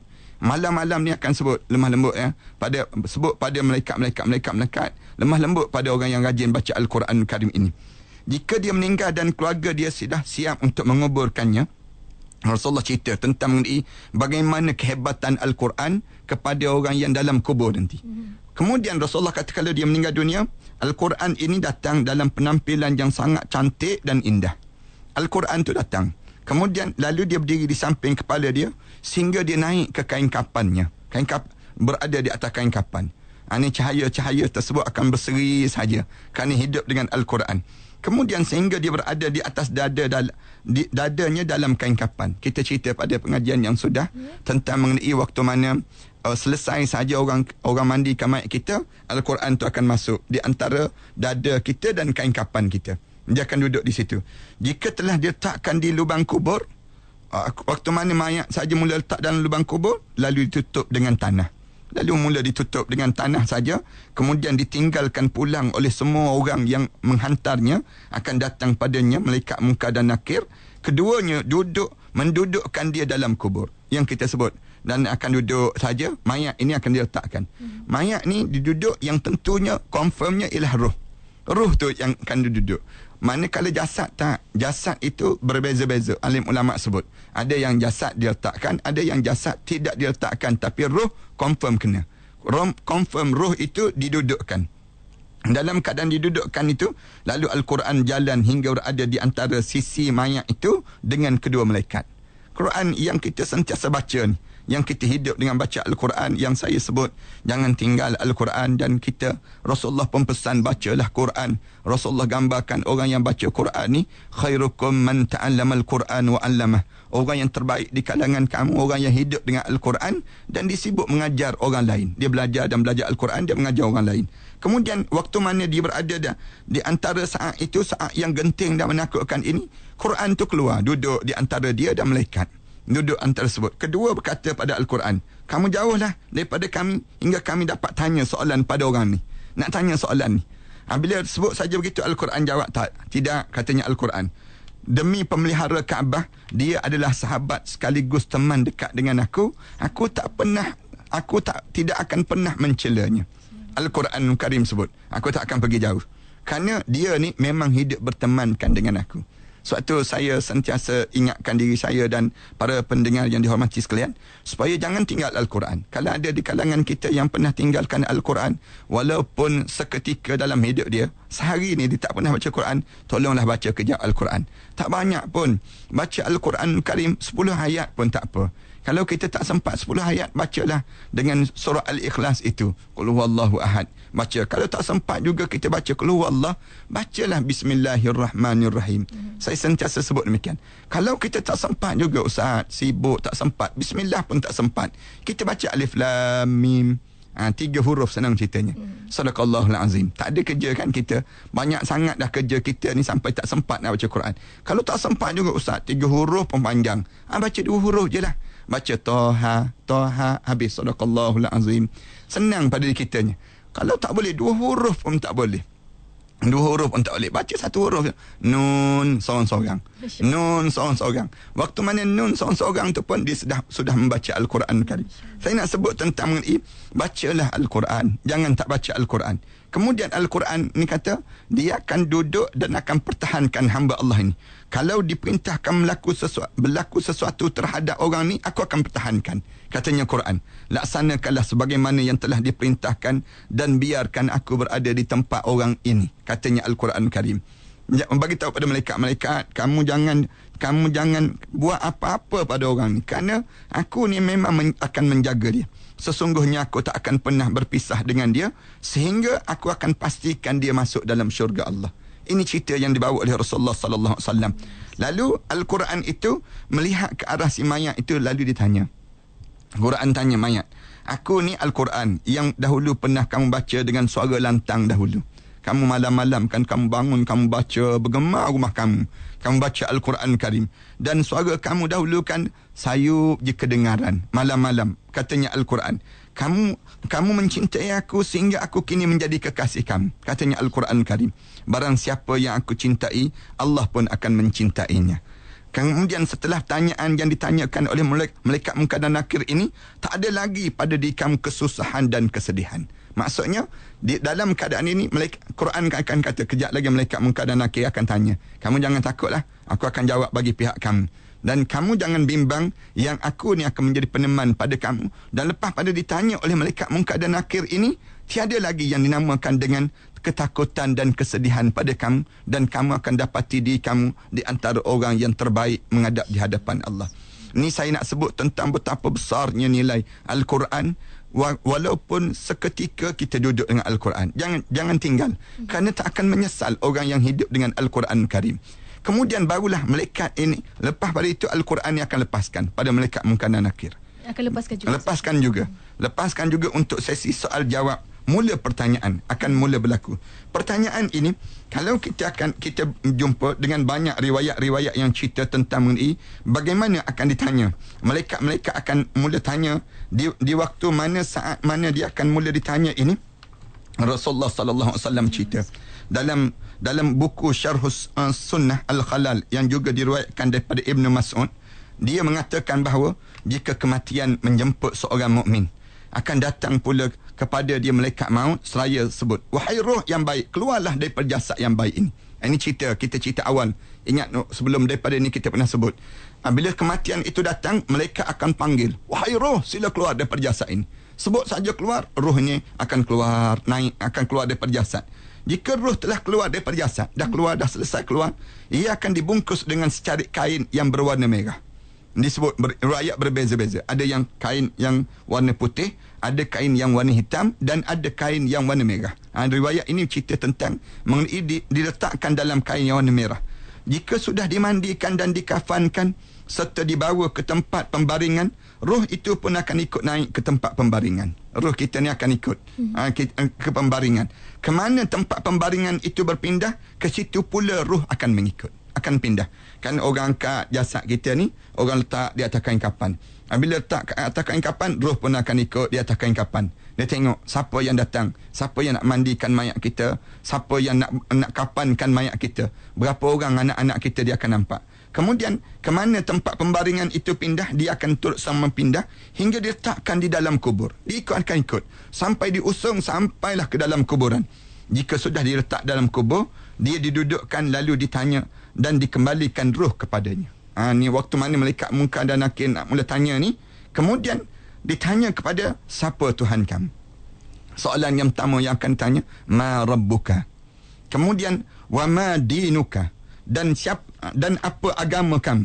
Ditanya soalan demikian. Kemudian orang yang mukmin ni akan jawab terus Allahu Rabbi. Dia akan jawab Allah Tuhan aku. Jawab dalam bahasa apa dia? Jawab dalam bahasa Arab. Dia akan jawab semua secara automatik. Kita ni bila kita berada dalam kubur hmm. kita tak jawab lagi dalam bahasa Melayu. Hmm. tak akan jawab lagi dalam bahasa Cina dan sebagainya tak. Tetapi semua orang dalam kubur tu kalau dia mukmin dia akan jawab terus Allahu Rabbi Allah Tuhan aku manakala Muhammad Nabi Muhammad itu Nabi aku. Dia akan dijawab Muhammad Nabi aku. Lalu ditanya lagi. Eh, lalu tanya soalan pada dia dijawab jawab jawab. Lalu dijawab oleh malaikat kamu benar katanya malaikat. Kamu benar. Setelah mana dia setelah itu lepas pada kena soal demikian je. Dilapangkan kuburnya sejauh pandangan mata dan rohnya dibawa kembali naik dan diletakkan di Inliyin berapa lama soalan tersebut kita akan tanya berapa lama sesi soal jawab sesi itu. itu. Hmm. Lalu para alim ulama kata berdasar pada amalan. Berdasar pada amalan. Mengikut dalam satu riwayat kata di soal soalan satu soalan itu tiga kali. Di soal setiap satu hmm. setiap satu ini di soal tiga kali. Ma rabbuka? Diam kita. Tergigil-gigil, tergigil-gigil nak jawab ini. Waktu mana tergigil-gigil nak jawab itu, kita nak jawab a a a, a, a tu, Lalu dalam demikian tanya ma rabbuka? Tanya lagi. Sampai tiga kali. Lalu kita jawab Allahu Rabbi. Allah Tuhanku. Kita mula jawab demikian. Waktu mana tanya soalan wa ma kiblatuka? Apa kiblat kamu? Ditanya soalan wa ma nabiyuka? Dijawab sampai tiga kali. Ha, bila tak boleh jawab tiga kali inilah ha, yang ni yang bermulanya dipanggil azab kubur akan berlaku. Kalau tak boleh jawab. Tapi orang mukmin dia akan jawab lancar. Dia akan jawab berdasar pada amalan dia tidak jawab berdasar pada hafalan. Hmm. Saya sentiasa ulang perkara demikian. Yang kita kena ingat soalan ini soalan yang telah diberitahu oleh Rasulullah. Dipanggil soalan bocor, dipanggil demikian. Soalan ni ditanya, lalu ambil sebut saja begitu boleh jawab saja berdasar pada jawapan dia berdasar pada keadaan seorang. Kalau sesoleh seorang tersebut, cepatlah saya soal jawab dia. Dan satu riwayat kata, saya soal jawab ini berlangsung selama tiga hari. Saya soal jawab ini selama tiga hari. Ada satu riwayat yang kata ditanya soalan ini selama lebih kurang tujuh hari. Dalam satu riwayat yang cerita tentang mengenai bila tanya berapa lama saya jawab ini yang berlaku pada seorang ini dijawab selama lebih kurang tujuh hari. Yang soalan-soalan ini akan ditanya dan ditanya oleh se- seorang untuk nak dijawab keadaan yang berlaku pada seorang ini sendiri. Hmm. Ini keadaan. Siapa yang sebut demikian? Di, disebut oleh Imam Ahmad dalam Az-Zuhdi dan Abu Nuaim dalam Al-Hiliyah disebut riwayat daripada Tawus. Dia mengatakan sesungguhnya orang yang sudah meninggal itu diuji dalam kubur mereka selama tujuh hari. Ditanya selama tujuh hari pada hari-hari tersebut mereka rasa terlampau indah kalau sekiranya datang doa-doa daripada anak-anak yang saleh. Selama tujuh hari itu jangan tertinggal. Anak-anak yang saleh ni dia doa dan minta dan minta pada Allah Subhanahu Wa Taala Kemudian berlaku satu riwayat yang lain lagi. Hadis yang diriwayatkan oleh Ibn Mas'ud. Kita nak cerita lagi. Antara lain yang diriwayatkan oleh At-Tabrani dalam kitab Al-Kabir dengan sanad Hasan dan juga Al-Bahihaqi, dia mengatakan bahawa jika seorang mukmin itu meninggal, dia didudukkan dalam kuburnya. Kita sebut sebelum daripada ni kan. Yeah. Dia sandar di kubur tu, kita pun boleh nampak bagaimana kain ini, kain kapal ni mula menurun turun ke bawah. Nampak kapal-kapal tu turun. Bagi orang kita pun nampak Aku meninggal dah kita sebut. Aku dah dah meninggal dalam kubur dah sekarang. Tengok malaikat tu datang. Malaikat muka dan nakir datang dan waktu tu Quran sedang bercakap dengan malaikat muka dan nakir. Kamu jangan jangan kacau dia. Jangan kacau dia. Kita pun dalam kabut. Saat yang gelam, kelam, kelam itu dalam keadaan ketakutan itu lalu ditanya terus kepada dia. Orang mukmin itu diduduk dalam kubur lalu ditanya kepada dia, "Siapa Tuhan kamu?" "Ma rabbuka?"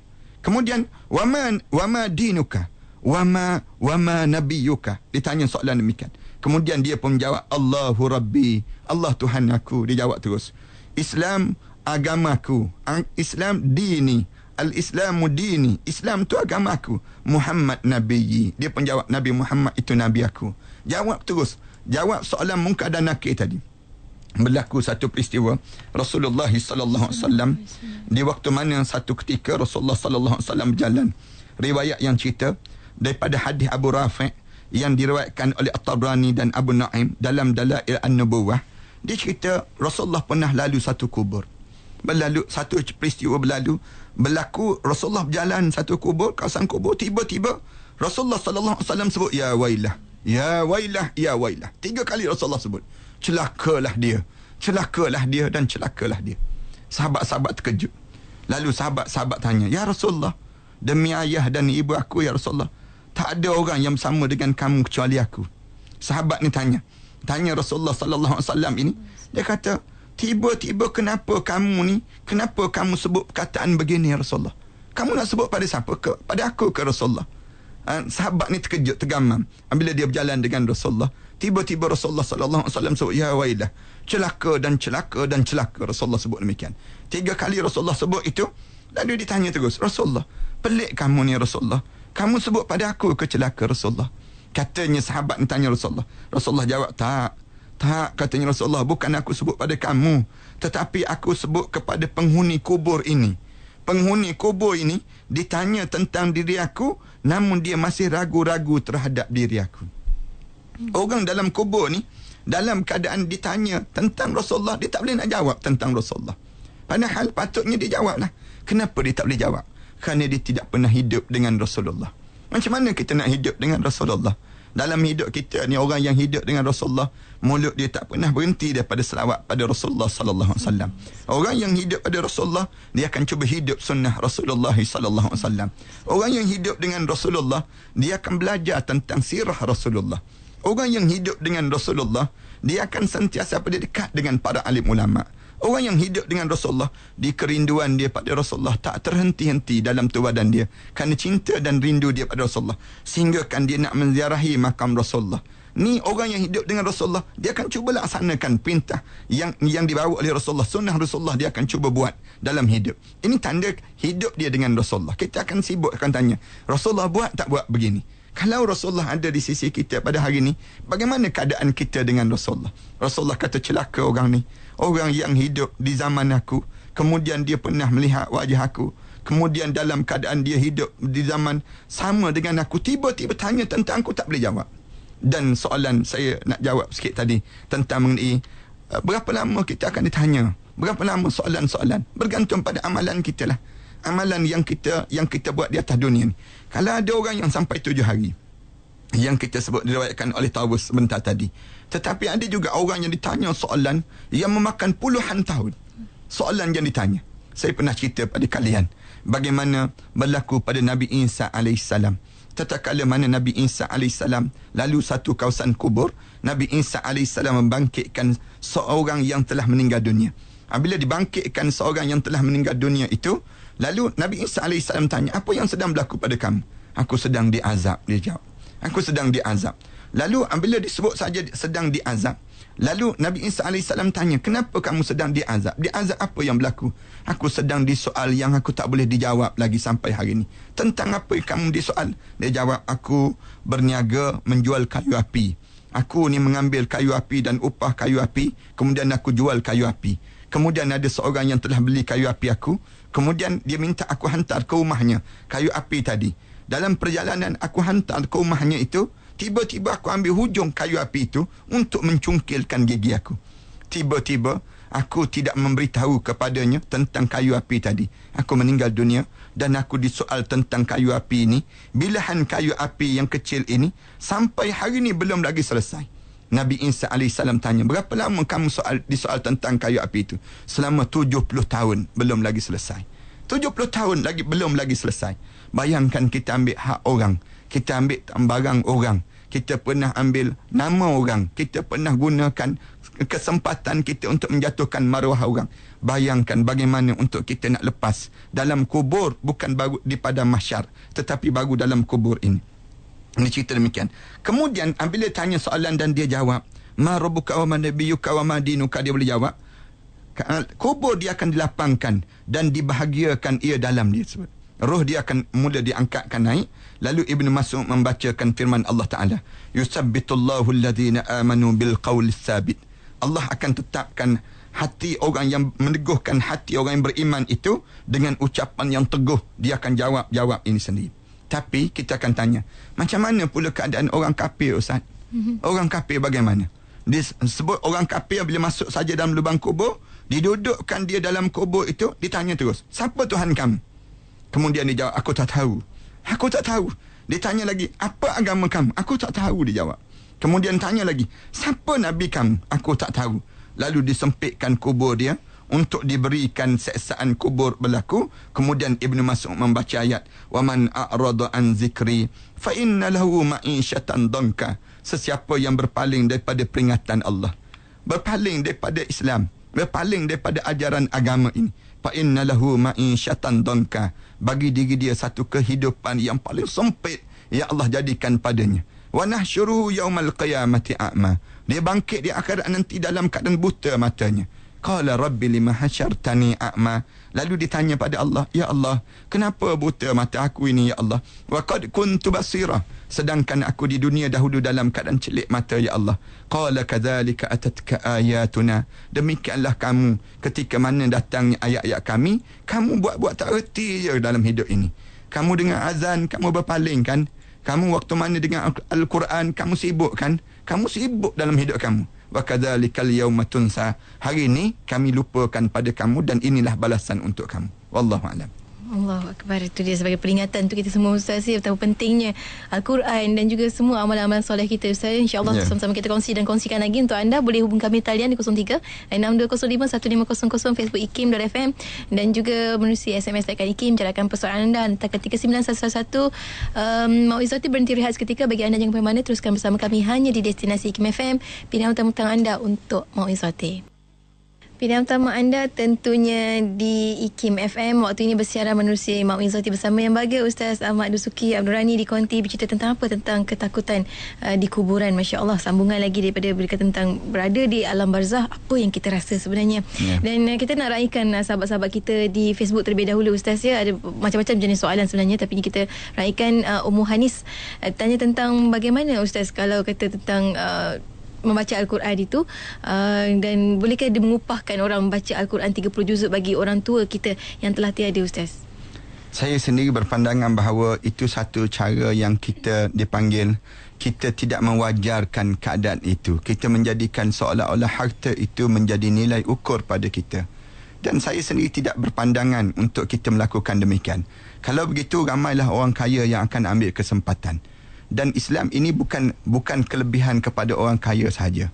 Bahkan Islam ini mengajar kepada kita supaya kitanya jangan kita buat kerja demikian. Tetapi apa yang perlu kita lakukan? Kita bekalkan sebelum daripada kita meninggal dunia ini anak-anak yang soleh keluarga-keluarga yang baik yang akan mendoakan kita dan membaca al-Quran untuk diri kita lepas pada kematian kita nanti Mengapa kita tak berusaha perkara demikian? Kenapa kita nak sibuk dengan untuk kita kumpulkan harta, kumpulkan harta?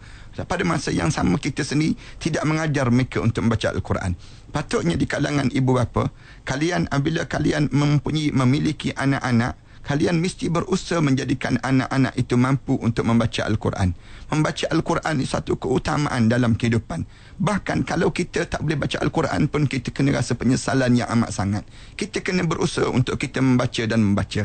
Bahkan anak-anak kita pun kita turut sama. Dan kita ajak pada mereka, pada anak-anak kita. Kamu kalau sekiranya abah meninggal dunia kamu jangan tinggal untuk membaca al-Quran untuk abah.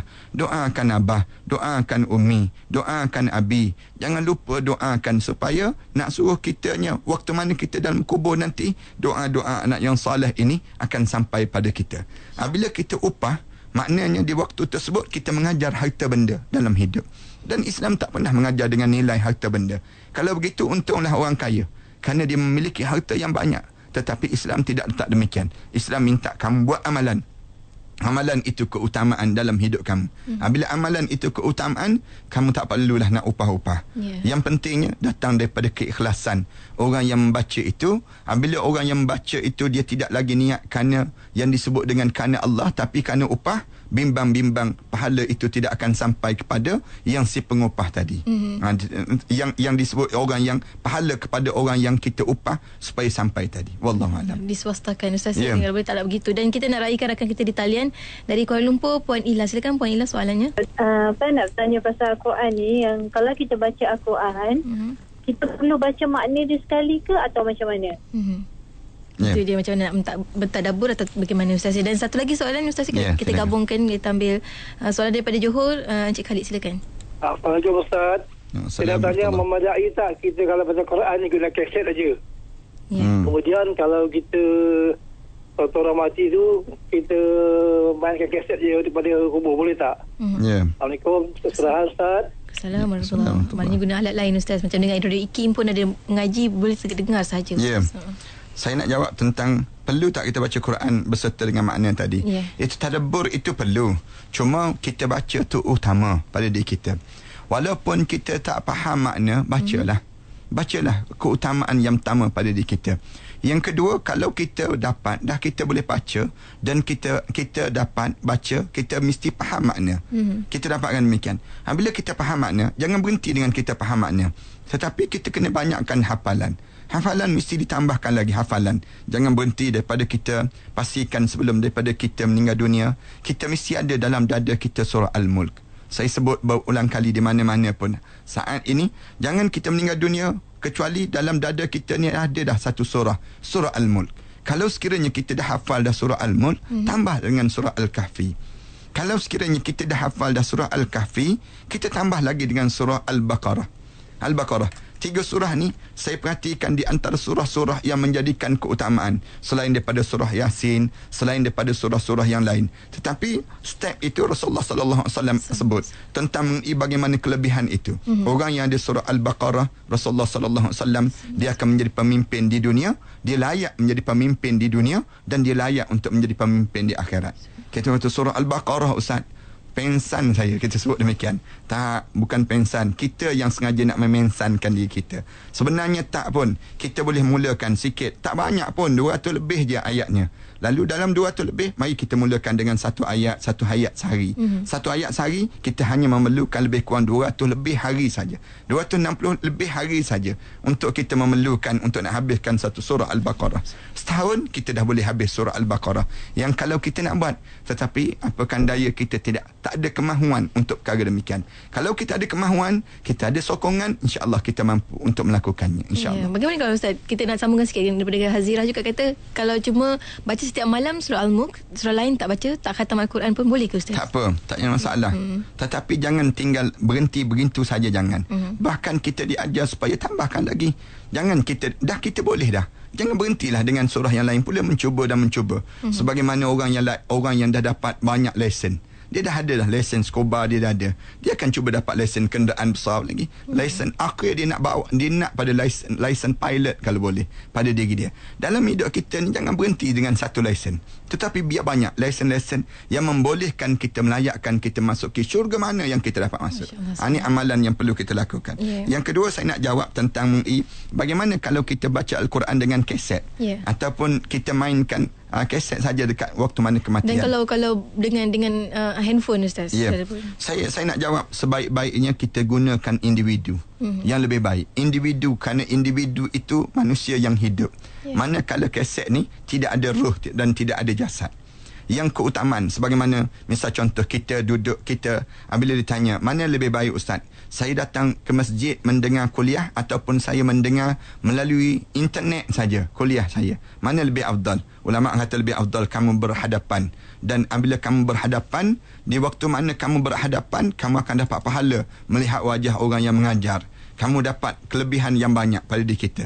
Macam kita ni di antara mendengar dan menonton. Mhm. mana lebih baik? Lebih baik menonton. Menonton. kerana menonton itu kita boleh lihat wajah. Kita boleh nampak keadaan bagaimana ya kita akan rasa kepayahan. Tetapi payah itulah pahala. Dan payah itulah ganjaran yang Allah sediakan pada diri kita. Sama juga tadi kalau kita mainkan kaset kadang-kadang setengah-setengah masjid dia pasang kaset saja. Hmm. tetapi individu tak ada. Bila relax isap rokok kat tepi beranda. Misal contohnya yang kaset dipasang rugi dipanggil. Patutnya Bilal itu yang baca Quran. Itu lebih baik dengan tujuan apa dia dapat manfaat daripada ruh orang yang membaca tadi akan dapat kepada yang si pendengarnya InsyaAllah Dan di hujung ni Ustaz kesimpulan Dan juga nak, mungkin nak menjawab juga Sahabat-sahabat kita yang kata Kalau baca Perlu ke kepada Masa Al-Quran sahaja Kalau guna handphone Boleh ke tu tak? Boleh tak? Boleh Dalam dalam Islam ni Dia terlampau mudah Untuk kita laksanakannya yeah. Dan Islam ini tidak payah dalam Islam dia mengajar supaya kita hidup dalam keadaan yassiru wala tu'assiru permudah dan jangan payah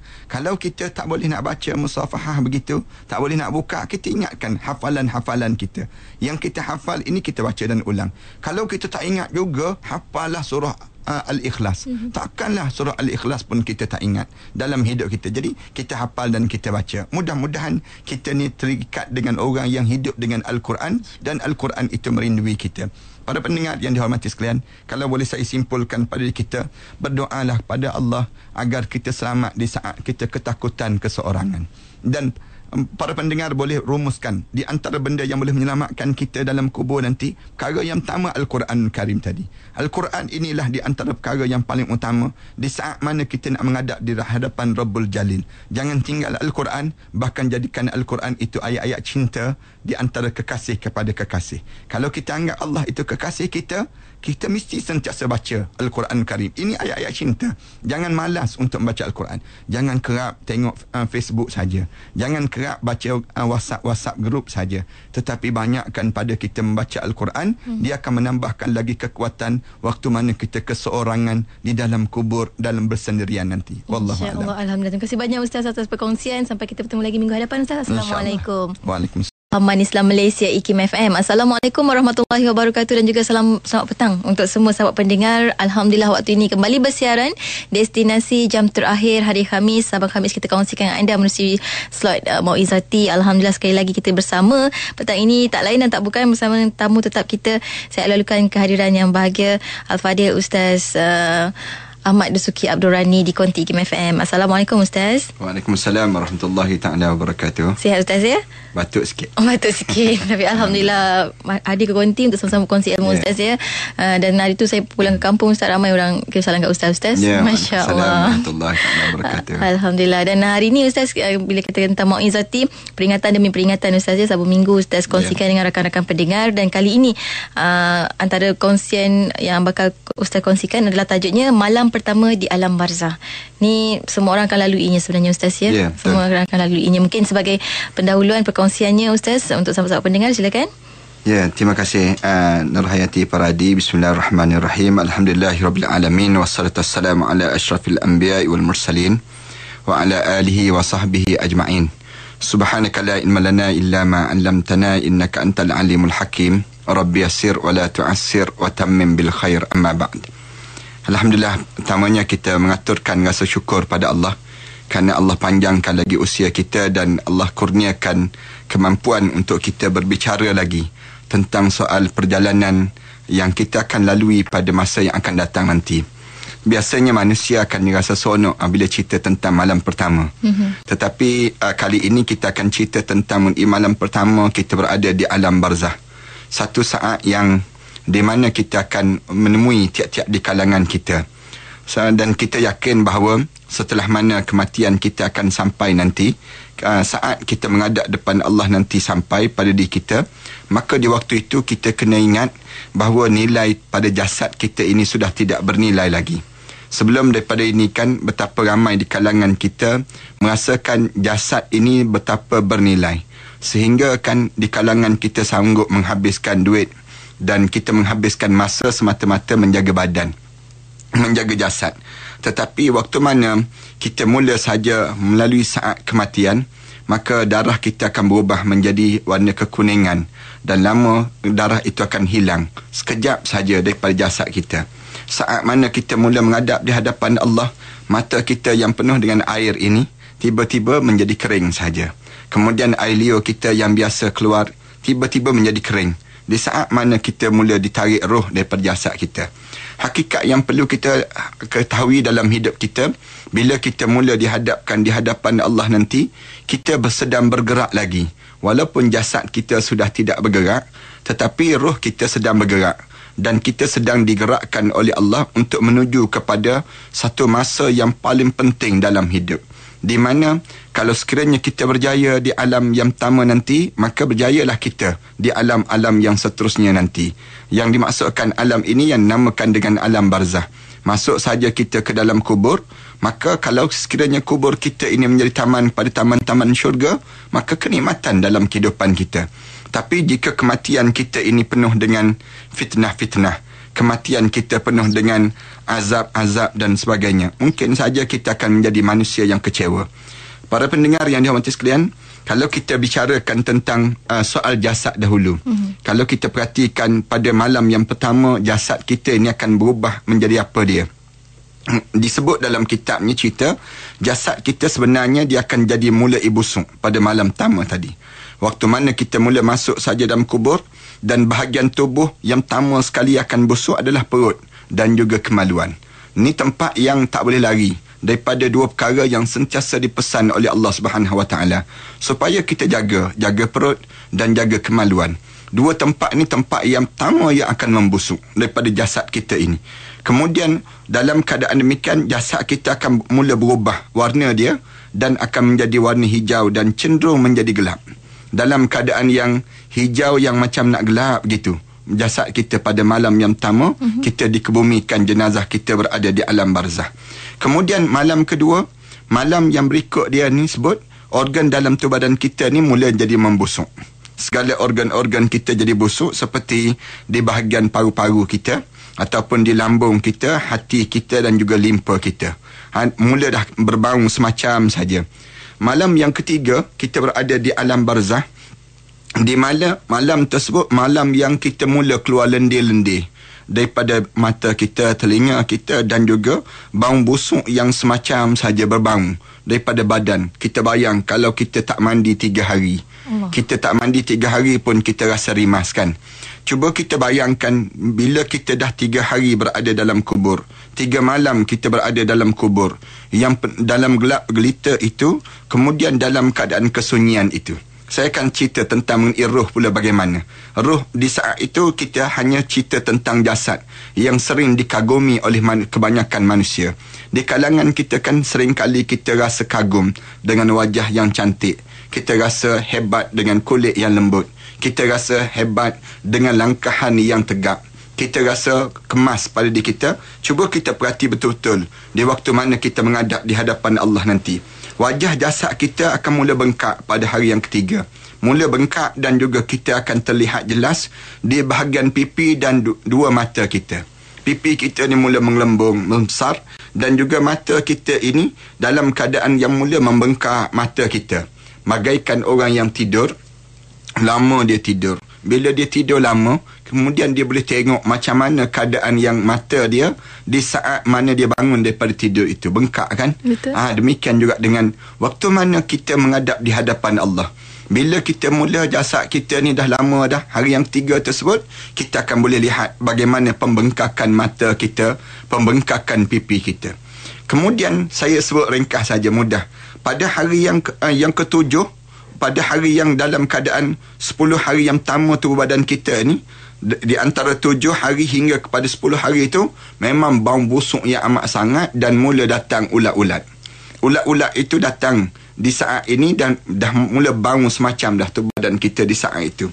Setelah mana uh, dua minggu lepas pada berlalu selama 14 hari hingga ke uh, dalam 20 hari mm-hmm. jasad kita ini akan mula ditung mula dipenuhi dengan ulat-ulat yang banyak di tubuh badan kita dan di waktu itu cacing-cacing dah mula makan setiap apa yang ruang-ruang yang ada pada jasad kita kemudian lepas pada tersebut kita bincangkan lagi. Jasad kita dah mula habis daging-daging dah mula luntur dan gugur pada 6 bulan. Dalam tempoh 6 bulan biasanya gugur dah daging-daging tak ada lagi daging-daging ini. Dan hanya yang ada sedikit saja yang melekat pada tulang. Hmm. cukup pada 6 bulan itu yang hanya tinggal rangka saja. Rangka badan kita saja. Yang yang ada saja di waktu ini hanyalah itulah tulang-tulang yang masih lagi berbaki kecuali ada orang-orang tertentu mm-hmm. yang Allah kurniakan kelebihan ini iaitu para nabi, para syuhada dan juga yang namakan dengan orang-orang yang saleh yang terpilih di sisi Allah Subhanahu Wa Taala termasuk dengan orang yang menghafal Quran. Orang yang hidup dalam keadaan dia menghafal Quran, Allah jadikan kelebihan padanya. Para pendengar yang dirahmati sekalian, pada hari yang ke uh, 25 tahun kita kita dah meninggal dunia. Orang dah tak panggil lagi nama saya. Orang tak akan panggil lagi nama Puan Nur Hayati. Di waktu itu orang dah sunyi dah nama kita. Hanya tinggal kenangan saja. Di waktu itu yang akan tinggal yang namakan dengan ajna adnabul uh, zun azanab dipanggil. Tulang kerangka yang kecil yang tulang belakang daripada punggung kita ini. Mm-hmm. Tinggal tulang itu sahaja yang tinggal dengan yang kecil itulah tulang kita akan dibangkitkan di hari akhirat nanti. Tinggal tulang tu saja. Yang lain tu dah semua hancur dah kecuali maknanya bagi orang-orang yang saya sebut terpilih sebentar tadi.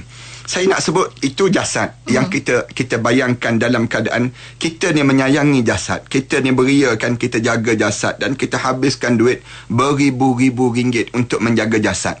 Yang akhirnya eh, duit kita tadi kita telah habiskan begitu saja. Bila kita sudah tidak ada lagi kekuatan. Saya nak sebut di di saat yang lebih besar lagi pada kitanya di malam yang pertama kita mula mula dihadapkan di hadapan Allah Subhanahu Wa Taala kita melalui saat yang disebut dengan berbeza-beza keadaan.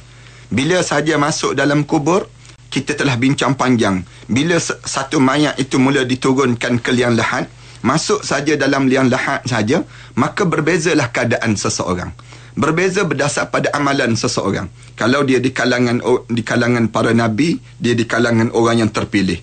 Manakala dia di kalangan yang disebut dengan uh, di kalangan orang yang saleh, Allah jadikan kelebihan yang tersendiri. Yang ni yang kita boleh baca dalam hadis-hadis yang banyak yang pernah kita sebut daripada hadis Anas bin Malik radhiyallahu anhu, hadis Barra bin Azib, hadis yang di, di, yang disebut dengan hadis daripada yang namakan dengan sahabat-sahabat yang lain Barra dan dan juga Tamim yang cerita tentang mengenai hadis Bashir yang cerita tentang mengenai bagaimana suasana orang mukmin.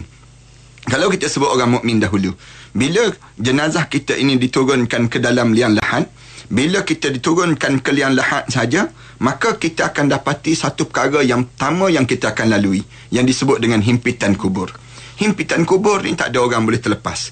Bila kita lepas pada himpitan kubur saja, perkara yang kedua yang kita boleh lihat, di mana di hujung kaki kita berdiri dua orang malaikat mungkar dan nakir. Malaikat warna hitam kebiru-biruan. Dan kita mula diletakkan telinga kita sama dengan tanah. Kita dengar satu suara. Satu suara yang menyebut, Selamat datang wahai hamba Allah.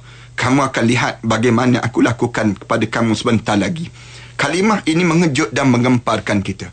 Lalu kita tercari-cari siapa dia yang sebut kal- kalimah demikian. Di saat itu kita akan dengar rupa-rupanya tanah yang mula bercakap dengan kita. Tanah di bawah telinga kita menyebut, Selamat datang wahai hamba Allah. Kamu akan lihat apa yang aku akan lakukan pada di kamu sebentar lagi. Kemudian dalam keadaan demikian, kita dah mula, orang dah mula tutup jenazah kita. Bila orang tutup jenazah kita ini, maka di waktu tersebut datanglah malaikat Ruman yang saya ceritakan pada minggu yang sudah. Bagaimana malaikat Ruman ini datang dan dia akan letakkan pada kita, dia akan sebut pada kita, wahai hamba Allah, tulis amalan yang pernah kamu kerjakan pada saat mana kamu hidup dahulu. Tulis sekarang, katanya malaikat Ruman itu. Lalu kita pun kata pada malaikat Ruman, kita jawab, saya tak reti nak menulis. Saya tak ada pen pun untuk nak tulis. Dan tak ada kertas pun untuk saya tintakan dia. Di atas kertas apa untuk saya, saya perlu lakukan. Katanya malaikat Roman, kamu tulis daripada jari kamu yang menjadi pennya. Kemudian uh, yang disebut dengan air liur kamu menjadi dakwatnya. Manakala jari kamu akan tulis di atas kain kain kapan yang telah dikapankan oleh oleh orang ramai pada kamu. Kamu tulis segala amalan-amalan kamu saat ini. Mula di saat itu Kita mula dalam keadaan menulis Amalan-amalan Yang kita kerjakan. Dikoyakkan kain kapan kita ini. Dan kita nampak kain kapan kita dikoyakkan itu. Dan dalam keadaan orang dah mula tutup Liang lahat kita ini Sampai-sampai dalam keadaan kita hanya ditutup-tutup sedikit ini kita tulis amalan baik dan amalan buruk.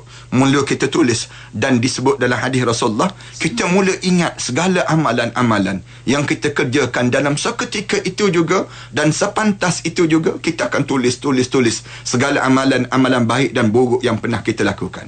Lalu dalam keadaan demikian mula digantungkan uh, amalan kita di tengkuk kita. Ah, bila di amalan kita mula digantungkan di tengkuk kita ini, datang malaikat muka dan nakir. Malaikat muka dan nakir akan datang berdiri di hadapan muka kita, mula menghalau sembahyang kita, puasa kita, zakat kita yang sed- yang sedang mengitari di, kis- di sekitar diri kita ini. Berada di sekitar kita di kaki kita dan sebagainya.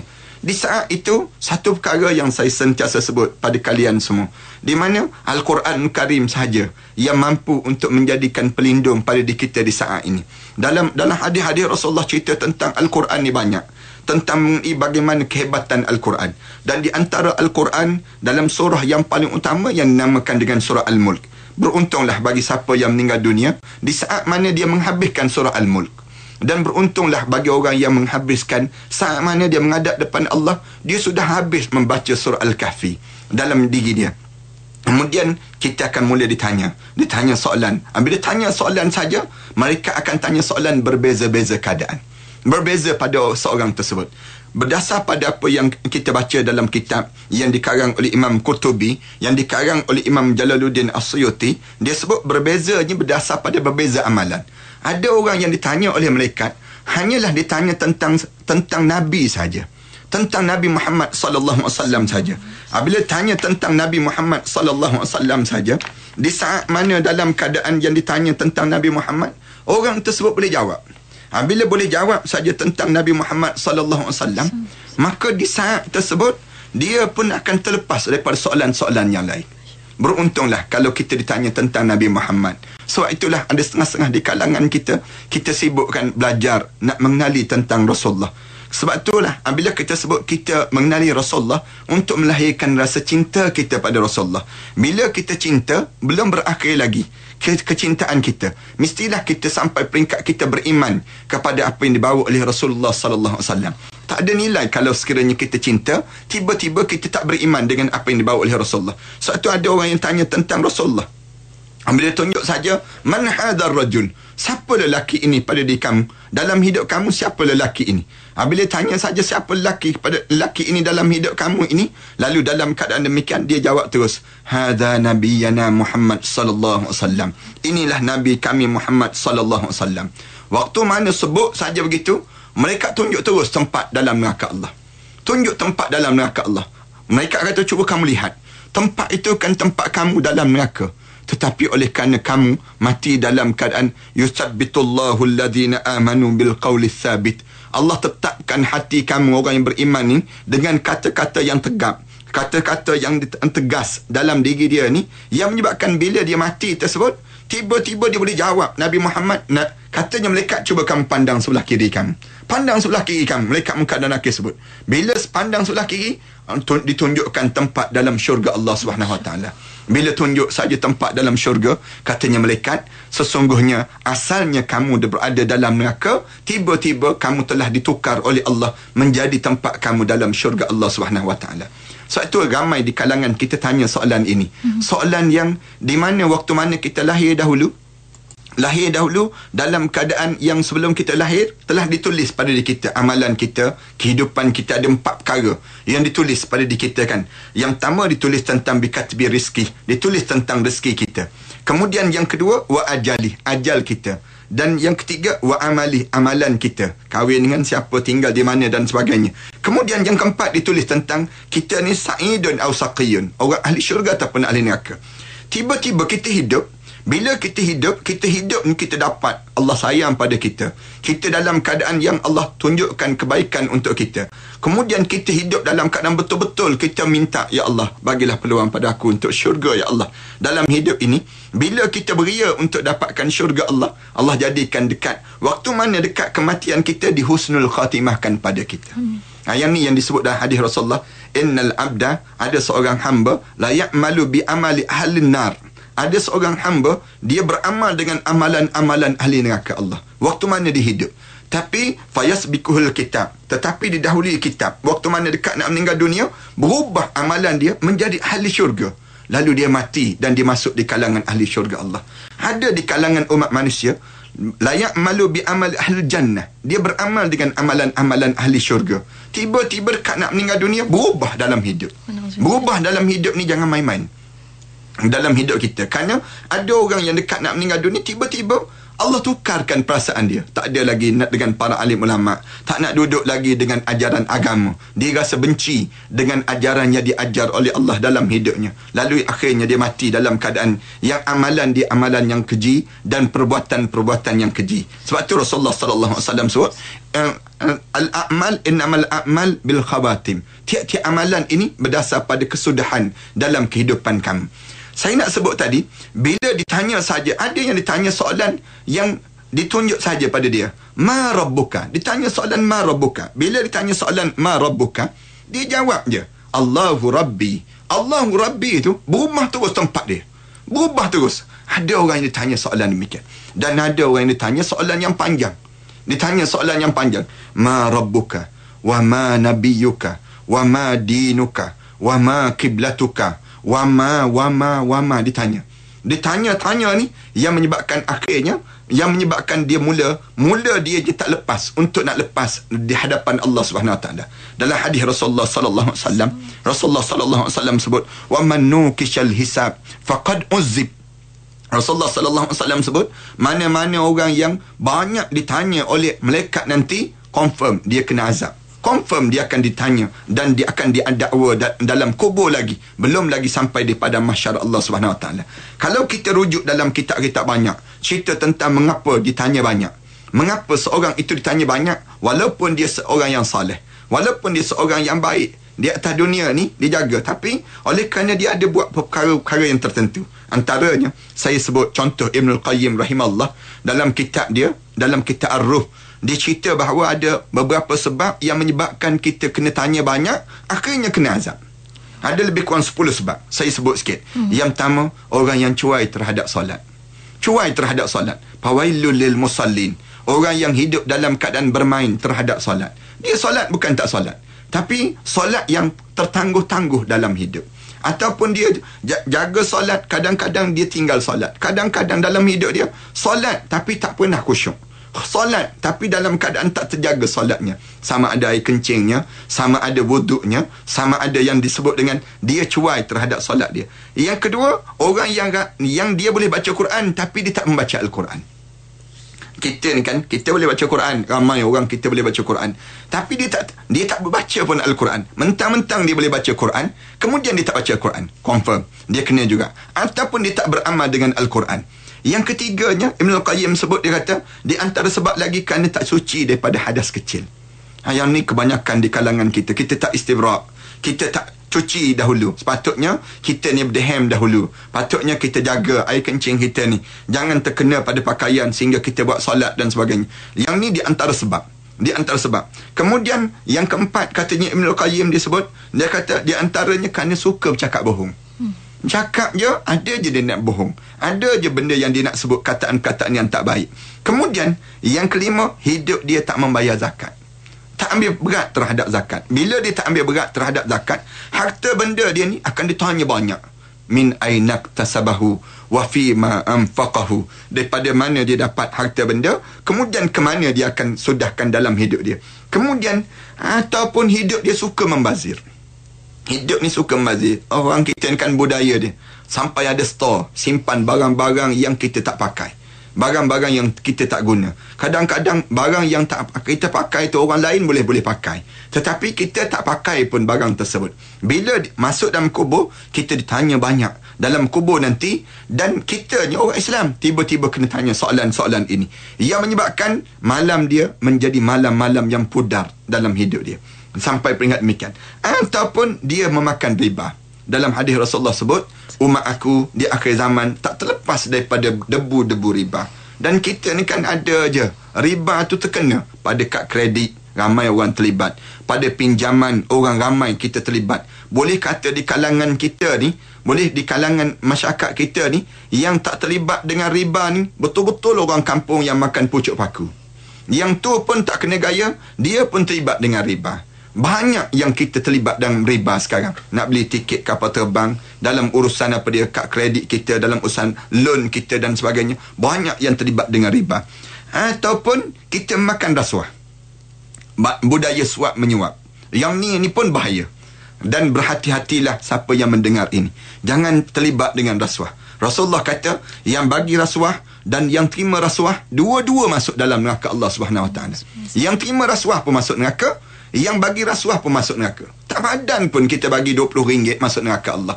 Tak padan kita dengan kita makan RM50, kita tiba-tiba kita masuk neraka Allah. Apatah lagi kalau sekiranya kita terambil dengan dengan dengan kos yang banyak. Kadang-kadang dirasuah dengan iPhone saja. Kadang-kadang dirasuah dengan kata dalam dalam keadaan yang kita dirasuah dengan